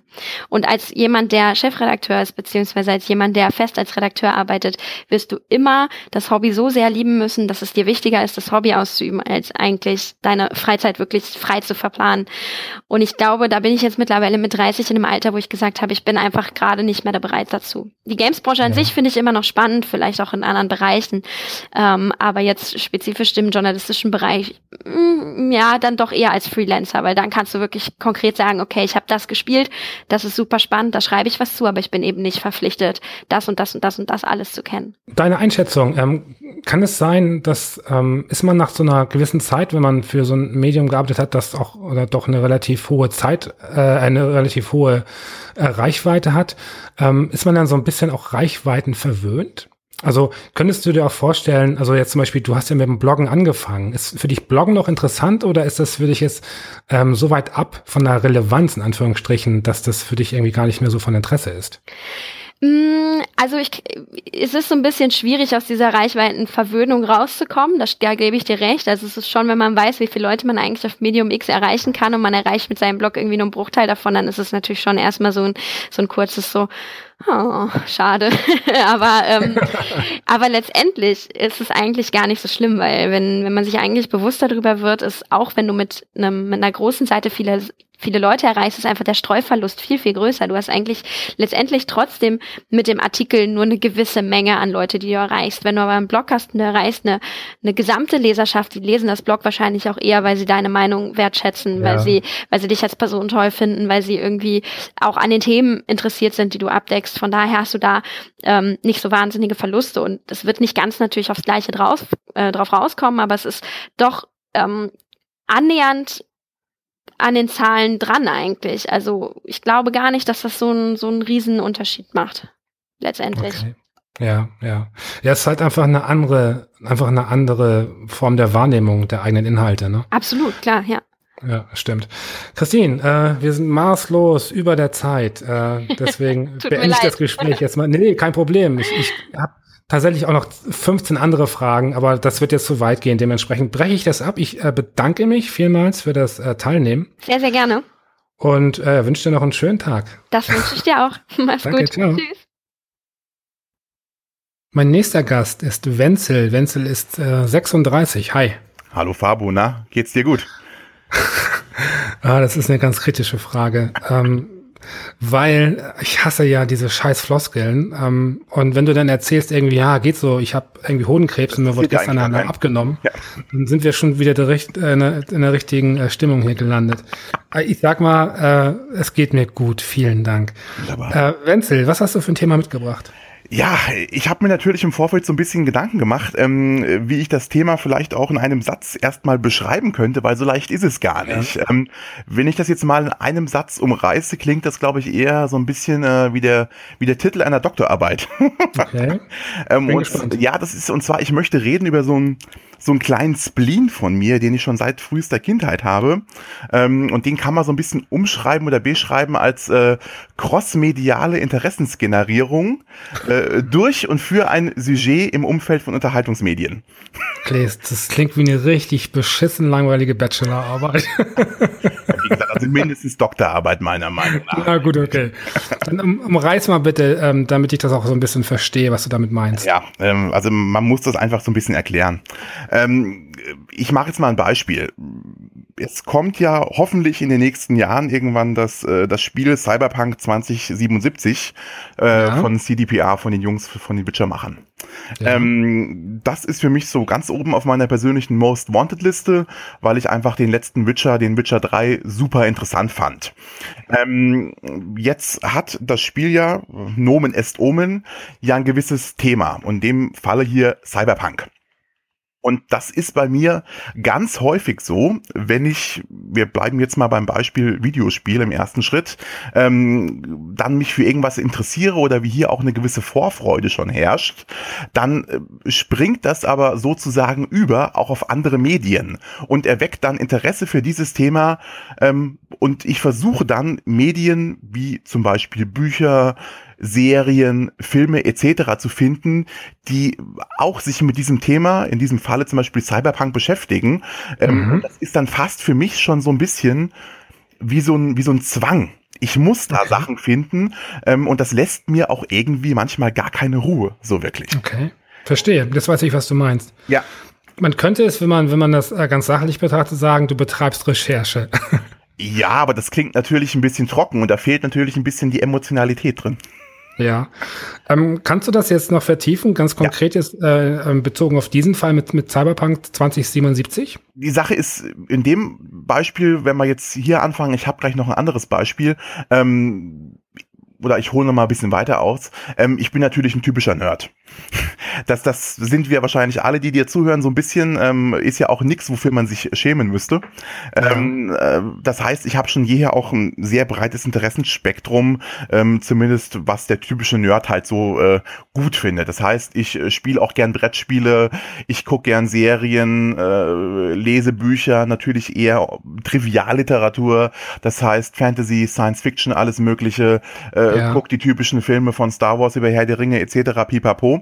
Äh, lese Comics, also da ist alles dabei. Ähm, und in dem speziellen Fall jetzt zum Beispiel habe ich dann wieder angefangen, mal zu gucken, was gibt's denn noch so im, im Cyberpunk-Universum, was ich vielleicht noch gar nicht kenne, ähm, was mir jetzt aber einfach so ein bisschen noch diese Welt links und rechts neben dem Spiel auch so ein bisschen ähm, ja mehr mit Inhalt für, füllen könnte.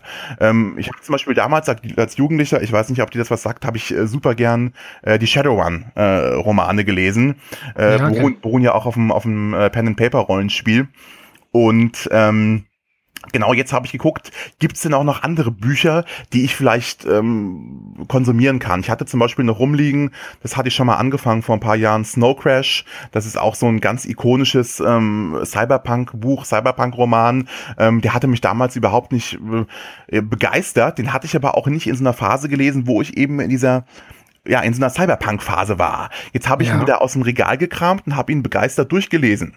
Habe mir jetzt zum Beispiel auch, was ich schon immer mal lesen wollte, hier von, von William Gibson, den, den Neuromancer, habe ich mir jetzt auch mal bei Amazon geschossen. Ähm, weil das ja quasi so der, der Urvater des Cyberpunks ist. Ähm, genauso habe ich geguckt, was könnte ich denn jetzt an, an Filmen konsumieren. Dieses Jahr habe ich ja sogar Glück, weil wir hatten ja jetzt erst Ghost in the Shell, ähm, kommt ja noch der neue Blade Runner, auf den ich mich sehr freue. Ich hoffe, er verkackt's nicht. Ähm, oder zum Beispiel, es kommt ja auch noch ähm, ne, der, der neue Film von dem Duncan Jones, The Mute, also auch im weitesten Sinne, glaube ich, ein bisschen cyberpunkig. Eine Netflix-Serie kommt noch, also du hast schon recht, ich recherchiere da so ein bisschen, was da noch, noch kommen könnte. Ähm, ja, und ja. Das, äh, das ist dann wie so, ein, wie so ein Feuer, was in mir entfacht ist ähm, und was ich dann wirklich auch so ein bisschen ähm, äh, befriedigen muss. Aber das das muss eben nicht nur von Videospielen ausgehen, das kann eben auch in ganz andere Richtung gehen. Also das habe ich aber schon seit frühester Kindheit. Es klingt ja nun erstmal für mich so einfach, ähm, als würde bei dir halt eine Leidenschaft geweckt ja. und, äh, und eine Neugier und die möchtest du dann befriedigen, was ja eigentlich erstmal relativ normal ist. Ja. Ähm, nun, konkret bezogen auf das Spiel, ähm, wissen wir überhaupt irgendwas über das Spiel? Weil letztlich ist doch einfach nur ein Trailer bekannt, der ja eigentlich so gut wie nichts ausgesagt hat, oder? Richtig, aber das, äh, das Spiel, das wissen wir ja, beruht ja auch auf dem, ähm, auf dem Pen-and-Paper-Rollenspielsystem, ähm, was eben Cyberpunk heißt. Das heißt aber damals, glaube ich, noch 2020. Also das ist ein altes Regelwerk, äh, ja. gibt es, glaube ich, auch schon seit den, seit den 80ern. Ähm, und darauf beruht das. Und da habe ich natürlich jetzt zum Beispiel auch schon mal so ein bisschen äh, so Quellenbücher gibt's ja immer zu Rollenspielen, wo ein bisschen die Welt ja, genau. und, die, und die Stadt erklärt wird. Habe ich mich zum Beispiel da eingelesen. Und ja, und ich weiß ja, dass es im weitesten Sinne ähm, das, das Thema oder das äh, Sujet ist ja eben Cyberpunk. Cyberpunk hat natürlich auch verschiedene Facetten, das ist klar. Ähm, es muss aber jetzt nicht zwingend eben dieser spezielle Cyberpunk sein, der in dem Spiel ja quasi abgehandelt wird. Es kann eben auch eine andere Interpretation sein. Äh, das ist mir dann eigentlich egal. Ähm, okay. Aber es sollte sich eben im, im ja im, im Großen und Ganzen um dieses Thema drehen. Und das ja. ist, und das äh, ist manchmal leichter, da irgendwie Themen zu finden, äh, manchmal etwas sch äh, schwieriger. Beispiel war zum damals äh, ein anderes Beispiel, da habe ich äh, Halo für mich so ein bisschen entdeckt gehabt auf der Xbox 360. Mhm. Ähm, und ja, klar, hätte ich jetzt auch irgendwas Science-Fiction-mäßiges lesen können, aber das ist jetzt nicht so klar eingegrenzt gewesen wie zum Beispiel das Thema Cyberpunk. Also okay. habe ich dann sogar aus Verzweiflung in Anführungsstrichen, habe ich mir dann äh, Halo-Bücher gekauft. Die, die, ja, die waren äh, unter uns gesagt nicht ganz so geil. Ja, ja. Ähm, wie ist denn das so, wenn du dich dann so auf die Suche begibst, irgendwie ja. nach, nach neuem Material? Verläufst du dich da auch? Was meinst du jetzt genau mit verlaufen? Ähm, ich habe mal so ein Beispiel. Zum Beispiel, wenn ich einen, Film gucke, ähm, der auf, auf einer wahren Begebenheit beruht oder so, mhm. dann mhm. ist es so, dass ich eigentlich, sobald der Film anläuft, schon irgendwie bei Wikipedia unterwegs bin. Äh, und dann versuche irgendwie so halt die Charaktere irgendwie eben zu, zu recherchieren. Dann lese ich halt Wikipedia, ja. während ich den genau. Film gucke. Ähm, dann bin ich über drei Klicks Ganz bei was ganz anderem gelandet und ja. dann sag ich da plötzlich, das meine ich mit verlaufen. Ja, das kommt natürlich vor, ähm, aber ich, ich finde dann auch immer wieder zurück. Also äh, zu dem Thema. Das ist ja auch keine Sache, die ich setze mich dann ja nicht nur abends hin und gucke da mal zwei Stunden Wikipedia. Das ist oftmals so der erste Schritt. Ähm, ja. Aber das ist ja eine Sache, das, das zieht sich ja bei mir auch oft über Wochen und Monate hin. Also aktuell zum Beispiel habe ich eben diese, diese Cyberpunk-Phase, die wird sich jetzt noch ein bisschen hinziehen. Ähm, kann aber auch sein natürlich, dass es dann schon wieder so ein bisschen durch irgendwas Neues abgelöst wird. Ähm, ja. Davor hatte ich zum Beispiel so eine gewisse äh, Cthulhu-Phase. Da, das kam aber eben dann ähm, ausgehend von dem Brettspiel, von Mansions of Madness. Mhm. Ähm, das ist ein, ein, Brettspiel, was eben sich im weitesten Sinne mit dem äh, Cthulhu-Mythos beschäftigt oder darauf beruht. Und dann hatte ich dann angefangen, wieder mal in diese Richtung mich so ein bisschen weiter zu informieren, habe dann Hörspiele gehört, Bücher gelesen, ähm, habe mich auch informiert, kommen denn da Spiele? Da sind aktuell sogar wohl mehrere auch in der Mache, ähm, was ich auch wieder sehr, sehr spannend finde. Und das summiert sich natürlich auch immer. Also im Laufe der Zeit habe ich halt sehr, sehr viele Welten oder auch Themen für mich dadurch so ein bisschen entdeckt. Also schon mal so vorweggenommenes Fazit, ich finde das gar nicht schlechtes eigentlich. Hast du das Gefühl, dass das äh, dir bei der, bei der Immersion hilft? Also, dass wenn du ja. einfach viel Hintergrund hast, ja. Informationen, dass du dann einfach viel tiefer eintauchen kannst auch in die Welt. Ja, absolut, absolut. Das heißt, das äh, verbessert letztlich dann auch dein, dein, dein Spielerlebnis, dein Spaßerlebnis. Ja, das, das absolut. Also das äh, absolut. Ähm, ich gebe dann gern auch Wissen weiter. Jetzt wieder Beispiel Brettspiel. Ja. Wir sitzen dann zusammen mit Freunden. Ähm, die haben da auch Spaß dran und äh, Freude am Spielen. Ähm, ich kenne aber keinen, der das so machen würde wie ich, der sich im Vorfeld dann mit der, mit der Welt und mit der mit der Geschichte, die dahinter steckt, vielleicht so beschäftigen würde. Ich habe dann auch bis zum gewissen Grad viel Spaß, das eben aber anderen Leuten auch nahe zu bringen, dann eben Infos zu geben. Ähm, also jetzt nicht so oberlehrerhaft, aber einfach so ein bisschen zu erzählen, was steckt dahinter, ähm, was könnte da noch kommen, etc. Hast du manchmal das Gefühl, dass wenn du dich in so einem also ist das schon auch so ein, so ein rauschartiger Zustand, in den du dich dann irgendwie äh, rein liest, rein spielst, rein guckst? Rauschartig ist vielleicht ein bisschen too heavy, aber es geht schon ein bisschen in so eine Richtung. Also es verschafft auf jeden Fall so eine, schon eine gewisse Art von Befriedigung, ja. Ja. Äh, wird das von deinem Umfeld belächelt oder ähm, ist das einfach auch einfach ein bekannter Spleen von dir, der einfach so angenommen wird? Ja, also bei meinen Freunden äh, ist das schon bis zum gewissen Grad bekannt, aber es wird, wird auch schon, glaube ich, ein bisschen belächelt. Dass dann kommen schon Sprüche wie, ah, jetzt fängt er wieder an und pass auf und jetzt, jetzt geht's wieder los und jetzt können wir uns wieder äh, Vorträge anhören zum Thema XY. Ähm, ja. ja, aber das, das äh, sind ja zum Glück Freunde, äh, weil sie sich auch äh, mit sowas arrangieren können, denke ich. Ja, ja, genau. Ähm, gab es auch schon so, so Themenfelder, äh, die dir eigentlich unangenehm waren ähm, und die du dann eher so für dich behalten hast? Gute Frage. Ähm, eigentlich nicht. Obwohl ich schon für mich auch merke, dass die Themenwahl eben doch auch wieder sehr stark begrenzt ist auf diesen ja. Äh, typischen Nerdkosmos. Also okay. es hat alles im weitesten Sinne halt dann doch zu tun mit Fantasy, Science Fiction äh, etc. pipapo. Also es ist meistens schon in diesem Umfeld ähm, verortet. Ähm, kann aber auch mal in eine andere Richtung gehen. Also ähm, Beispiel war zum Beispiel ähm, ähm, das ist auch ein Brettspiel, wird dir wahrscheinlich nicht sagen, das kennen nicht so viele Leute, das ist, äh, heißt Twilight Struggle. Mhm. Ähm, da spielen zwei Spieler ähm, kartengetriebenes Spiel und zwar den Kalten Krieg nach ja. ähm, zwischen den beiden Großmächten, zwischen den USA und der äh, UdSSR. Ähm, und das ist auch wieder so ein Anstoßpunkt für mich gewesen, jetzt nicht unbedingt nach Büchern oder Romanen oder Serien zu gucken, ähm, aber trotzdem genau, was, was du vorhin erzählt hast, einfach nochmal für mich so ein bisschen auch ähm, Recherche zu betreiben, ähm, weil da ja auch viele Sachen dahinter stehen, die man halt ja aufgrund der schon etwas länger zurückliegenden Schulzeit einfach auch schon verdrängt hat oder einfach gar nicht mehr weiß. Ja, ähm, und da ja. merke ich mal dann für mich auch wieder, ähm, ähm, ja, doch, also spannend. Weiß ich nicht, ob ich jetzt ohne diesen Anstoß äh, durch dieses Spiel mich nochmal in dieses Thema so reingelesen oder äh, reingefuchst hätte. Ja. Hast du manchmal das Gefühl, dass du Zeit verschwendest? Nein, eigentlich nicht. Okay. Nein, eigentlich nicht. Also äh, das ist natürlich, wäre wieder ein Thema für einen eigenen Cast. Äh, sind Hobbys Zeitverschwendung oder Spielen? Ähm, nein.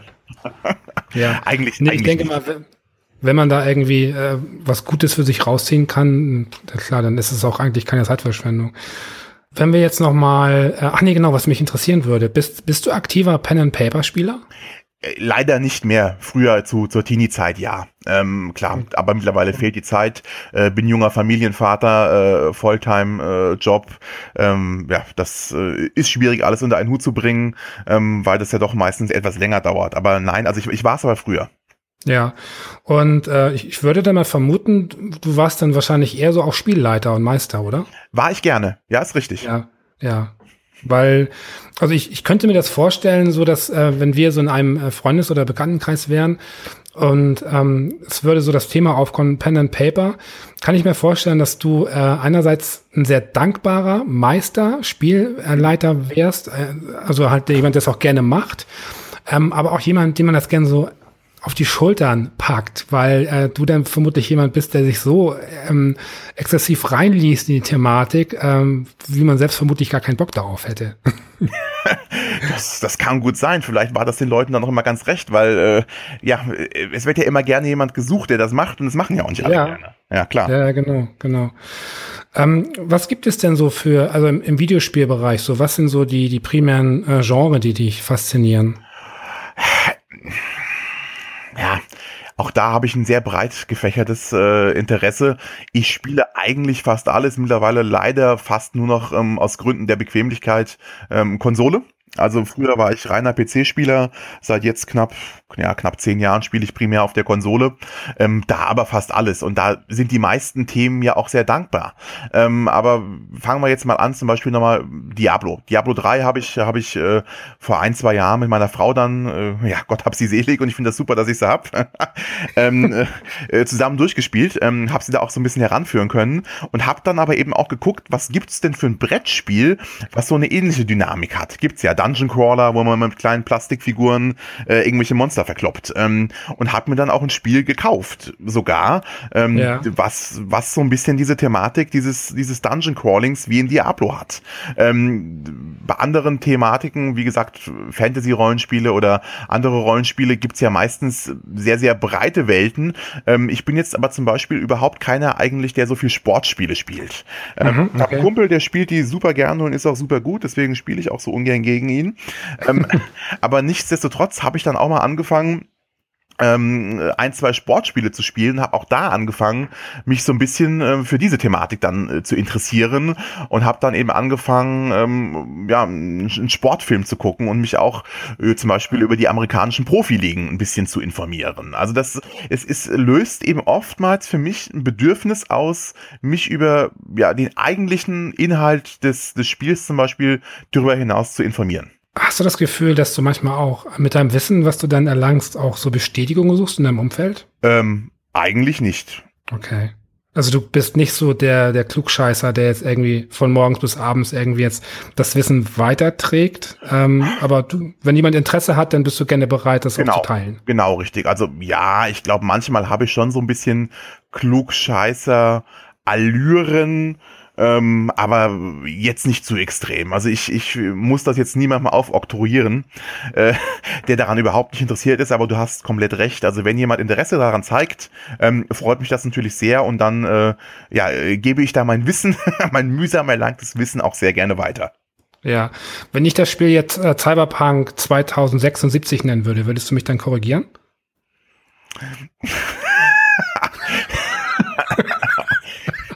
Kommt drauf wie gut ich dich kenne. also aus Höflichkeit würde ich sagen nein, aber wenn, wenn ich ehrlich bin, wahrscheinlich ja. ah, sehr schön. Sehr ja, sowas, so ein bisschen ärgert mich das schon, glaube ich dann.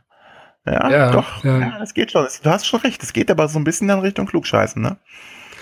Äh, ist Cyberpunk, äh, wäre das für dich irgendwie spannend, in so einer Cyberpunk-Welt zu leben? Oh, das ist aber jetzt ein ganz neues Thema. Ähm, äh, Glaube ich nicht, äh, weil im Endeffekt eigentlich alle Cyberpunk-Welten, die ich bisher kennengelernt habe, ähm, sind ja eigentlich so gut wie immer Dystopien. Ja, ähm, genau. Und ähm, ich glaube, das brauche ich einfach nicht. Also ich meine, das ist ja das Schöne, was unser Hobby ausmacht, ähm, dass man eben ohne, ohne Probleme in irgendwelche äußerst äh, gefährlichen Welten abtauchen kann, äh, in der wir alle wahrscheinlich keine fünf Minuten überleben würden. Ja, das stimmt wohl. Das stimmt wohl. Okay. Ja. Wenzel. Wunderbar. Ähm, ja, spannendes Thema. Ähm, ich denke mal, also ich finde das eher eher leidenschaftlich und Leidenschaft ist ja eigentlich immer eine, eine, eine schöne Sache. Ähm, ja. Vor allem, wenn jemand in der Lage ist, seine Leidenschaft irgendwie auch so ähm, zu erklären und darzustellen, dass man auch wirklich irgendwie nicht denkt, der Typ hat einen an der Klatsche, sondern einfach, das ist halt einfach ein Mensch, der sich einfach begeistern kann für, für gewisse Themen. Ja. Ähm, deswegen äh, finde ich das eigentlich äh, ziemlich cool. Und ich finde es auch eigentlich schön, wenn, wenn Leute einfach dann auch gerne bereit sind, ihr Wissen dann zu teilen. Ja. Ähm, ist eigentlich immer eine ganz gute Sache. Ich muss sagen, ich freue mich auch sehr, sehr auf das Spiel. Äh, also ich wollte jetzt 2078 sagen, aber es wäre so auffällig gewesen, deswegen lasse ich es bei 77. ähm, ist, ist eigentlich bekannt, wann das rauskommt? Ja, 2077. okay. Dann würde ich sagen, dann lass uns 2078 nochmal über das Spiel über das sprechen. Spiel reden, machen wir gerne. Und dann, äh, ja, coole Sache. Dir noch einen schönen Abend und vielen Dank. Dir auch. Bis dahin. Danke. Ciao. Ciao. Der letzte Gast heute ist äh, Celin. nee, Moment, C. C. Bitte sag es selber. Celin. Celin. Und Celin ist 36 Jahre alt. Hi. Hallo. Ich habe äh, zwei Themen. Also eigentlich hatte ich ja vier, aber ich habe zwei ja. gestrichen und zwei sind übrig geblieben. Okay. Da kannst du dir gerne eins aussuchen. Äh, das, das erste Thema ist Sequels, Prequels DLCs und weiterführende Teile von Videogames. Ja. Ähm, in Hinblick auf ein bestimmtes Videogame, The Last of Us, wo äh, viele Leute, ähm, wo es eine generelle Meinung gab, nachdem das raus war, die ich nicht so nachvollziehen konnte. Okay. Und das zweite Thema wäre die Wichtigkeit der Musik in Videospielen ähm, und dass es da immer mehr Leute gibt, die Videospiel-Soundtracks rausbringen und wie wichtig ähm, das für das Spielerlebnis ist. Ähm, obwohl es schon mal ein ähnliches Thema gab, würde ich mich eigentlich ganz gern mit dir über die Musik unterhalten. Ja, okay. Weil ich nämlich auch das Gefühl habe, dass das eigentlich ein sehr unterschätzter Teil ist vom Spiel, der, hm, das merkt man auch gerade in Reviews, dass die Musik wenn sie nicht sehr, sehr heraussticht, fast nie Erwähnung findet. Ähm, mhm. Ähm, hast du, also auf welcher Ebene ähm, hat die Musik für dich irgendwie, ähm, ja, irgendwie die Bedeutung im Spiel? Kannst du das ein bisschen erläutern? Also für mich ist Musik generell super wichtig im Leben und ähm, ich habe ich habe sogar mal einen anderen, also den anderen Weg zu Musik in einem Videospiel gefunden. Everybody's Gone to the Rapture ja. von Jessica Curry. Der Soundtrack ist wunder, wunder, wunderschön. Es ist unfassbar. Ich habe mir die Vinyl gekauft, die kam auf weißem Vinyl raus zur Weihnachtszeit. Das passt auch, das ist so orchestral mit Chor ja. und sowas alles. Und äh, das habe ich dann immer beim Arbeiten gehört und ähm, fand es super schön. Und ich hatte zuerst die Musik und jetzt will ich unbedingt das Spiel spielen. Ich habe das noch nicht gespielt, weil ich denke, oh mein Gott, wer so eine Musik schreibt, das ist unfassbar. Ich muss unbedingt dieses Spiel jetzt dazu spielen. Ist das ein, ist das ein neues Phänomen? Oder kannst du auch, wenn du jetzt mal so ein paar Jahre zurückgehst, ruhig auch weiter, zehn Jahre oder so, ähm, ja. war das schon damals so, dass Musik auch separat erhältlich war und auch eine gewisse Popularität hatte unter der Zielgruppe? Also ich muss sagen, ich kann mich da nicht so recht entsinnen. Ich glaube, das war immer als selbstverständlich gegeben, dass es halt musikalische Untermalung gab, um halt ja. nicht so so freie Gaps in den in den Videogames zu haben oder oder ja, das in Anführungsstrichen langweilig, was jetzt völlig falsch eigentlich äh, benannt ist, aber damit du halt so einen Flow drin hast, da da gehört ja immer schon Musik zu, auch in Filmen. Aber ich glaube, das ist erst in den letzten Jahren, da sind auch viele Labels entstanden, die exklusiv ähm, Musik aus Videogames lizenzieren und die zum Beispiel auf Vinyl rausbringen, auf CD rausbringen. Oder auch das Angebot bei Spotify ist riesengroß. Ja, genau. Also wenn du mal wirklich nachguckst, das ist unfassbar, wie viel Musik da angeboten wird. Und ähm, ja, ich finde, das ist ähm, ein super wichtiger Träger in einem Spiel. Also mein absolutes Lieblingsspiel, auch mit einem fantastischen, fantastischen Soundtrack, ist The Last of Us. Was die da und ich finde, wenn du diese Musik hörst, die wird für für Normalsterbliche, was, was, das ist völlig bekloppt, aber äh, Leute, die das, die das Game nicht gespielt haben, da wird es schon relativ gut anzuhören sein, würde ich mal behaupten. Aber wenn du das Spiel gespielt hast, dann bei jedem Song denkst du, oh, wow, das war doch das und das war doch das und du wirst so in dieses Spiel zurückgeschmissen und das sind so Erinnerungen in Anführungsstrichen, die halt großartig sind. Wenn du mal so zurückblickst, so ähm, in deine Historie als Spielerin, erinnerst du dich so an die an die erste Melodie in einem Spiel, ähm, die dich damals irgendwie begeistert hat? Äh, da muss ich tatsächlich sagen, so die eingängigsten sind wirklich diese Mario-Melodien. Ja, also was wäre die ja. Computerspiele-Welt ohne Baum, ja, ding, ding, ding. Das ist einfach, das ist einfach großartig irgendwie. Also früher waren ja so diese, ja diese 8-Bit-Sounds waren ja viel ähm, vorhanden in den Spielen und ja. ich, ich will jetzt nichts Falsches sagen. Ich weiß nicht, seit wann es so ist, dass so richtig Orchester gebucht werden wie, wie quasi so ein, so ein, so ein, so ein Superfilm aus Hollywood irgendwie, der, äh, die stehen sich ja in nichts nach teilweise. So ein Elder Scrolls oder so, was die für einen Soundtrack haben, unfassbar. Ja, man hat damals gemerkt, als es losging mit dem, mit dem CD-ROM, also das auf jeden Fall, das als, als Träger natürlich irgendwie schon rein so auf, auf, also ähm, Sprachausgabe und auch ähm, musikalisch natürlich irgendwie allein schon ähm, des Mediums wegen einfach dann neue Möglichkeiten bestanden. Also früher, als man noch auf Disketten ausgeliefert hat, mhm. ähm, da konntest du natürlich schwer irgendwie einen orchestralen Soundtrack unterbringen. Ja, das ähm, Während daher so mit CD-ROMs, dann ging es halt wirklich los, dass eben auch hin und wieder mal ein Orchester gespielt hat und so. Ja, das stimmt. Mhm. Auf jeden Fall. Wobei das fing wirklich, also mit, mit sehr, sehr eingänglicher Musik, die sich wirklich auch in den Kopf eingebrannt hat, das fing ja extrem früh an. Also ich denke auch so schon an die frühen 80er, ähm, als ich auf dem C64 gespielt habe. So, da gibt es heute noch Melodien, äh, die einfach in meinem Kopf klingen. So, das ist äh, schon ziemlich fantastisch.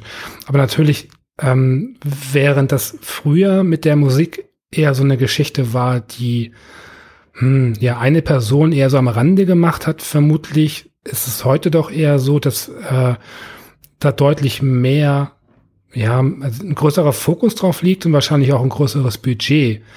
Ähm, ja definitiv. Hast, hast du auch das Gefühl, dass ähm, so im Indie-Sektor, ich meine, du kannst, wenn du ein Indie-Entwickler bist, ohne Budget, kannst du ja keine Orchester auffahren.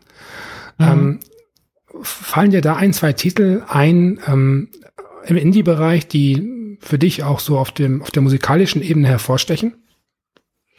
Also da wird oft ähm, ähm, auch genannt hier Bastion und Transistor. Stimmt, ja die sind, äh, die haben einen unfassbaren Soundtrack. Also die, da haben, die haben sogar einen Soundtrack mit Gesang, was sehr selten ist, finde ich. Also nicht in jedem Song. Oft wird ja bei Transistor wird ja auch oft gesummt irgendwie und ähm, die finde ich fantastisch. Also wenn man sich den separat anhört, das ist echt. Ähm, da denk, würde es im ersten Moment, glaube ich, noch nicht mal drauf kommen, dass es ein Videospiel ist. Wenn du das jetzt jemandem vorsetzt, der das nicht unbedingt weiß, denkt ja, er stimmt. sich, ach ja, von, von irgendeinem Film. Oder es gibt auch dieses Game Hue. Ähm, das ist das mit diesen Farben, wo du immer das Level umswitchen kannst in verschiedene Farben und dann so. Äh, das hat auch einen wunderbaren äh, Piano-Soundtrack. Ähm, Journey hat auch äh, einen großartigen Soundtrack. Jetzt ist natürlich hier äh, jetzt äh, die Grenze Indie und so. Ich weiß jetzt nicht, ob ich jetzt da auch mal was vermische. Dear Esther ist auch von Jessica Curry, hat auch einen wunderbaren Soundtrack. Stimmt. Und ähm, also es gibt schon, ich glaube, dass Indie-Entwickler wissen, wie wichtig Musik ist und es muss nicht immer dieses Riesenorchester aufgefahren werden, wenn du einfach jemanden mit Feingefühl da sitzen hast, der weiß, wie wichtig das ist und weiß einfach, was der damit ähm, kreieren kann, wenn der ja. die Musik dazu schreibt. Das ist, das ist, da, da geht äh, schon mal die Gänsehaut über den ganzen Körper teilweise. Wenn du einfach so eine Szene im Videospiel hast, wo die Musik perfekt ist, denkst du dir, Alter, da wusste jemand, was er macht. Das ist echt, ja. Ich musste jetzt äh, spontan noch an ähm, Flame in the Flood denken. Ähm, ja, da hat äh, den Soundtrack ja Chuck Reagan gemacht. Und äh, ich kannte den vorher gar nicht. Das ist halt so lustig, dass ich irgendwie über das Spiel äh, den Künstler erst kennenlernte und dann erst merkte, dass der halt auch schon jahrelang im Geschäft ist. Mhm, ähm, genau. Und hab dann einfach mal so nachgehört. So eben auch bei Spotify und so, was der so gemacht hat und äh, hört ihn seitdem wahnsinnig gern. Mhm. Ähm, ich denke auch, dass äh, auch so für Indie-Bands eigentlich ist es, glaube ich, eine ziemlich gute Möglichkeit, auch an äh, ja, Bekanntheit äh, zu gelangen. Also wenn man wirklich einen Spieleentwickler äh, findet, der, der ein cooles Spielprinzip hat ähm, und man ist irgendwie eine, eine talentierte Indie-Band, wenn die sich finden dann irgendwie und dann eben kooperieren, dann kann da wirklich was sehr, sehr Fantastisches entstehen. Mhm. Ähm, bist du ähm, aktiv auch in der Musik? Also bist du, bist du, also bist du musikalisch? Machst du Musik? Ich mache auch Musik, ja. Ich äh, spiele Klavier schon seit Jahren. Äh, ich arbeite okay. auch in der Musikindustrie und ähm, ja, ja, heimlich am Piano singe ich auch mal. und äh, ja, also ich mache das ähm, sehr, sehr gerne. Ich habe zum Beispiel, das Witzige ist, ähm, der The Last of Us 2 Trailer. Da ist mein Lieblingsartist, ähm, Sean James. Der, dessen Song wurde genommen für mein Lieblingsspiel. Und als ich diesen Trailer gesehen habe, ich saß vor dem Fernseher, ich kam aus dem Schluchzen nicht mehr raus. Ich so, was? Die haben diesen Song genommen, Wäh? Und der ist jetzt halt total explodiert und äh, Ellie ja. singt den halt auch einfach, oder Ashley Johnson in dem Fall, singt den auch einfach so unfassbar gut. Und das ist das, was du meintest. Das war ein relativ, er war ein relativ unbekannter Künstler und hat im Interview danach erzählt, dass halt ähm, Neil Druckmann von Naughty Dog Riesenfan war, mhm. ihn angeschrieben ah. hat und äh, gesagt hat, Dude, ich kann dir nix sagen, ja, aber wir wollen einen deiner Songs gerne für ein Spiel benutzen. Der so, äh. und dann hat er halt voll lange überlegt und meinte, oh wow, das ist Sony, ey, das könnte schon gut werden, ne? Und dann hat er irgendwie ja. über ein Jahr nichts gehört und als die Pressekonferenz war, haben die den angerufen und haben gesagt, du solltest das mal gucken. Und dann hat er das geguckt und meinte, Alter, der, der, der ganze Trailer ist ja mein Song, ja. Und das war halt, und seitdem ist der halt total explodiert. Und da siehst du mal, was Musik, ich meine, der Trailer, die singt ja nur einen Song in diesem Trailer. Nur. Ja, Aber, ja. und das hat halt so viel Impact gehabt, dass die Leute komplett ausgerastet sind, alle. Inklusive mir. Also ich saß da so, und äh, das war einfach, es war großartig. Also, und das ist halt Musik, was Musik machen kann, finde ich. Ja klar, man kennt es ja einfach auch so von, von anderen Medien. So, ich meine, was geh ins Kino und hab keine Musik, ja. dann, dann äh, funktioniert in der Regel der ganze Film nicht.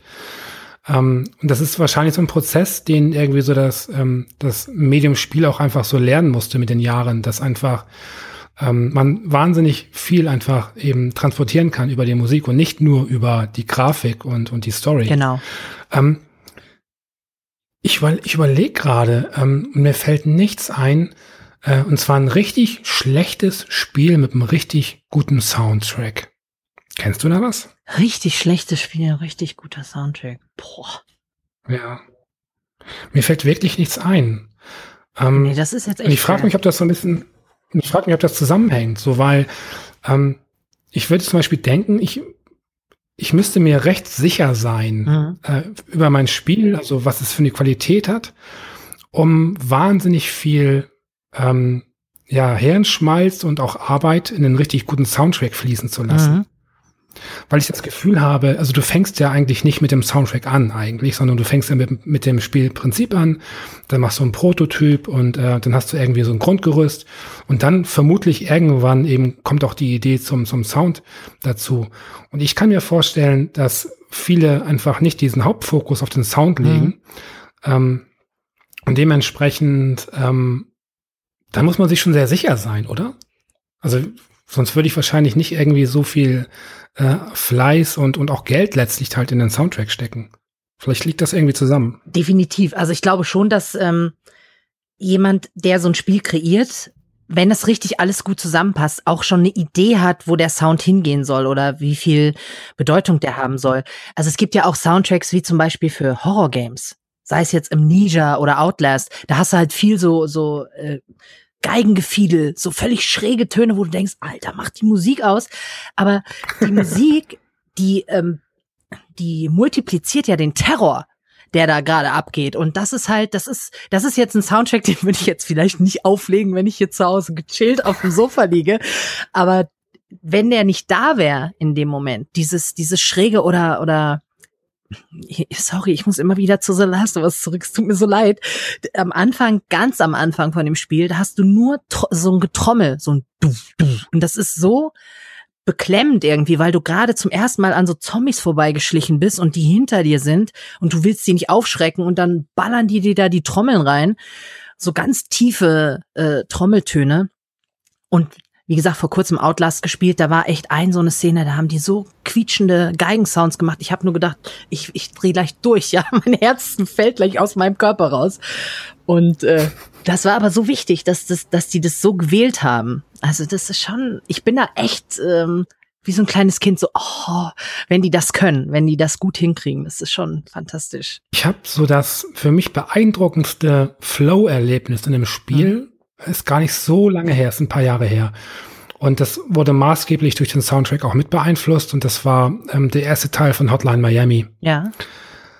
Ähm, ich habe das gespielt und hatte das vorher noch nie so erlebt, dass mich ein Soundtrack so angetrieben hat. Ja. In dem Spiel. Das war der Wahnsinn. Und ähm, deswegen, also wenn auch so, es gibt ja so diese blöde Frage, so was ist dein Lieblingsspiel ja. und, und so weiter, kann man eigentlich nicht sagen, weil gerade wenn man schon ein bisschen älter ist, ähm, dann, dann blickt man irgendwie auf 30 oder 40 Jahre zurück. Mhm. Da, da findest du nicht einen Titel, der ganz oben steht. Mhm. Das ist kaum möglich. Aber ähm, auf jeden Fall ist Hotline Miami für mich ähm, immer ganz oben mit angesiedelt. Ähm, und der, der Soundtrack hat einen sehr, sehr maßgeblichen äh, Teil dazu beigetragen, ähm, dass das Spiel einfach so wahnsinnig gut funktioniert. Hast du das damals auch gespielt? Ich habe es leider nicht gespielt, aber jetzt, wo du so darüber redest, muss ich das unbedingt spielen, glaube ich. Äh, bist du auch jemand, ähm, der auch außerhalb vom, vom Computer, außerhalb der Wohnung auch so, so ähm, jetzt sagen wir mal Konzerte besucht? Also jetzt zum Beispiel jetzt auch so, wenn da irgendwie jetzt äh, irgendwelche Spielekonzerte stattfinden oder so äh, von Nintendo oder sonst irgendwas, bist du für sowas empfänglich oder interessiert dich das eher nicht? Doch, doch sehr. Also ich finde, wie gesagt, ich höre das ja auch privat sehr häufig. Ähm, ja. Weil ich einfach finde, man generell zu Soundtrack-Musik kann man sehr gut arbeiten, finde ich. Und ähm, klar, diese Konzerte, wenn dann, es gab ja auch so ein, so ein Zelda, so ein Riesenkonzept, die sind gewandert. Ich weiß nicht, in wie vielen Städten die waren. Und ja, genau. Sowas finde ich großartig. Also da dann auch mal ähm, die Würdigung zu zeigen, auf so ein Konzert zu gehen, weil man muss halt nicht immer ähm, den einen Artist da oben stehen haben, sondern man kann sich auch durchaus mal so künstlerische Werke angucken. Und ähm, also künstlerische Werke sind die anderen auch, aber du weißt, was ich meine. Ne? So. Wenn du dich en entscheiden müsstest, also nie wieder ein Spiel anzurühren oder, oder nie wieder einen Soundtrack, einen Spiele-Soundtrack hören zu können, worauf würdest du lieber verzichten? Boah, das ist, das ist eine schwere Frage. Also ich meine, im Endeffekt äh, sich ja aus, ähm, wenn ich das Spiel spiele, habe ich den Soundtrack ja. ja, aber in meiner, in meiner, in meiner äh, Fantasie wäre es halt so, dass du halt eben keinen Sound hören würdest. Ach so, oh. Ich glaube, ich würde das gerne mal ausprobieren. Ein Spiel, was ich wirklich großartig finde, ist jetzt völlig egal, ob AAA oder Indie, mal komplett ohne Musik. Ob, ob das ein komplett anderes ähm, Spielerlebnis ist. Ich glaube das schon. Ich glaube, das ist funky irgendwie. Also da, da denkst du dann, äh, und dann merkst du erstmal, wie viel Emotion Musik da reinbringt. Das ist echt eine schwere Frage. Was würdest du denn machen? Zum Glück muss ich meine eigenen Fragen beantworten. Na, ich musste gerade so, es gibt ja Leute halt, die sind halt hörgeschädigt oder, oder taub sogar. Mhm. Und, äh, und die spielen dann ja auch. Ähm, und für die muss natürlich dieses, dieses Spielerlebnis ja eigentlich ein ganz anderes sein. Ja, das stimmt. Also gerade bei Titeln, wo sehr darauf geachtet wird, eben, dass der, der Sound transportiert, geht das ja komplett verloren. Ja. Das ist schon ganz, ganz erstaunlich eigentlich. Ja, ich, ich, mich würde dann auch mal interessieren, was für Details diese Menschen sehen, die wir überhaupt nicht wahrnehmen, weil wir halt durch Musik geführt werden oder durch Musik abgelenkt werden. Und äh, ja. also das ist schon, ähm, das, das muss komplett, also wie du schon sagst, ein ganz anderes Spielerlebnis sein. Und ich meine, es muss ja auch nicht immer, es müssen ja auch nicht immer Melodien sein. Ich habe letztens Blackwood Crossing gespielt. Und äh, ich habe, glaube ich, noch nie bei einem Spiel so geheult, wie, wie da am Ende. Das war unfassbar. Und da waren immer nur so seichte Melodien, wie so ein Hauch von Musik, wenn ich da jetzt dran, zurück, ähm, dran mich zurückerinnere. Und das war aber einfach perfekt. Also es muss nicht immer ähm, prägnante, es müssen nicht immer prägnante Melodien sein, die für immer in deinem Kopf bleiben, sondern ein, es muss einfach passen. Es muss einfach, es muss sich jemand Gedanken machen, der sich da hinsetzt und sagt, okay, hier passiert jetzt gerade das. Da wäre diese Musik perfekt. Und ja, ich, ich finde das sehr, sehr beeindruckend. Also ich glaube, wenn ich noch mal die Chance hätte, würde ich auch so einen Berufszweig vielleicht einschlagen. Komponistin für Videogames und ähm, ja. Ja, gut, ich meine, da ist, spielt das Alter da eine Rolle. Ich meine, das kannst du auch mit 60 machen. Ja, das stimmt natürlich. Ja, wer weiß, vielleicht in einem Videogame, ah, vielleicht hört ihr mal Musik von mir. das fände ich Ähm, sehr gut. Abschließend würde mich interessieren, ähm, träumst du manchmal von Videospielen? Ja, Ist die Musik da irgendwie ein Faktor in dem Traum oder eher nicht? äh, ich könnte jetzt nicht den Finger drauf halten und sagen, auf jeden Fall. Aber ich glaube schon, weil das für mich ein super wichtiger Faktor ist, ähm, dass das schon mit reinspielt. Ja, wenn ich, dass ich zumindest die Erinnerung an die Musik habe, die dann, ähm, f- die ich vielleicht im Traum selber nicht höre, aber die dazugehört, weil ich das nicht trennen kann. So. Ja, Würde ich ja, jetzt sagen. verstehe. Hm. Aber Moment, du träumst manchmal von Videospielen? Ja. Wirklich? Äh, total. Wenn du, wenn du so eine, so eine riesen Zockerrunde hinter dir hast, wo du echt so Trollolo da saßt und stundenlang, da, Ja. da baue ich dann weiter. Also gerade wenn es ein Spiel ist, was ich nicht kenne, dann baue ich die Story weiter. Und manchmal, wenn ich es dann weiterspiele, denke ich, oh, was ist das? Aber das Song muss doch ganz anders sein. Ah, sehr ja, sympathisch. doch, das, das passiert mir schon öfter, ja. Sehr schön. Okay, äh, Vorname, den ich nicht aussprechen möchte. Ich, äh, ich danke, danke dir für dein Thema und äh, wünsche dir noch einen schönen Abend. Sehr gern. Bis dann. Danke, Ciao. das wünsche ich dir auch.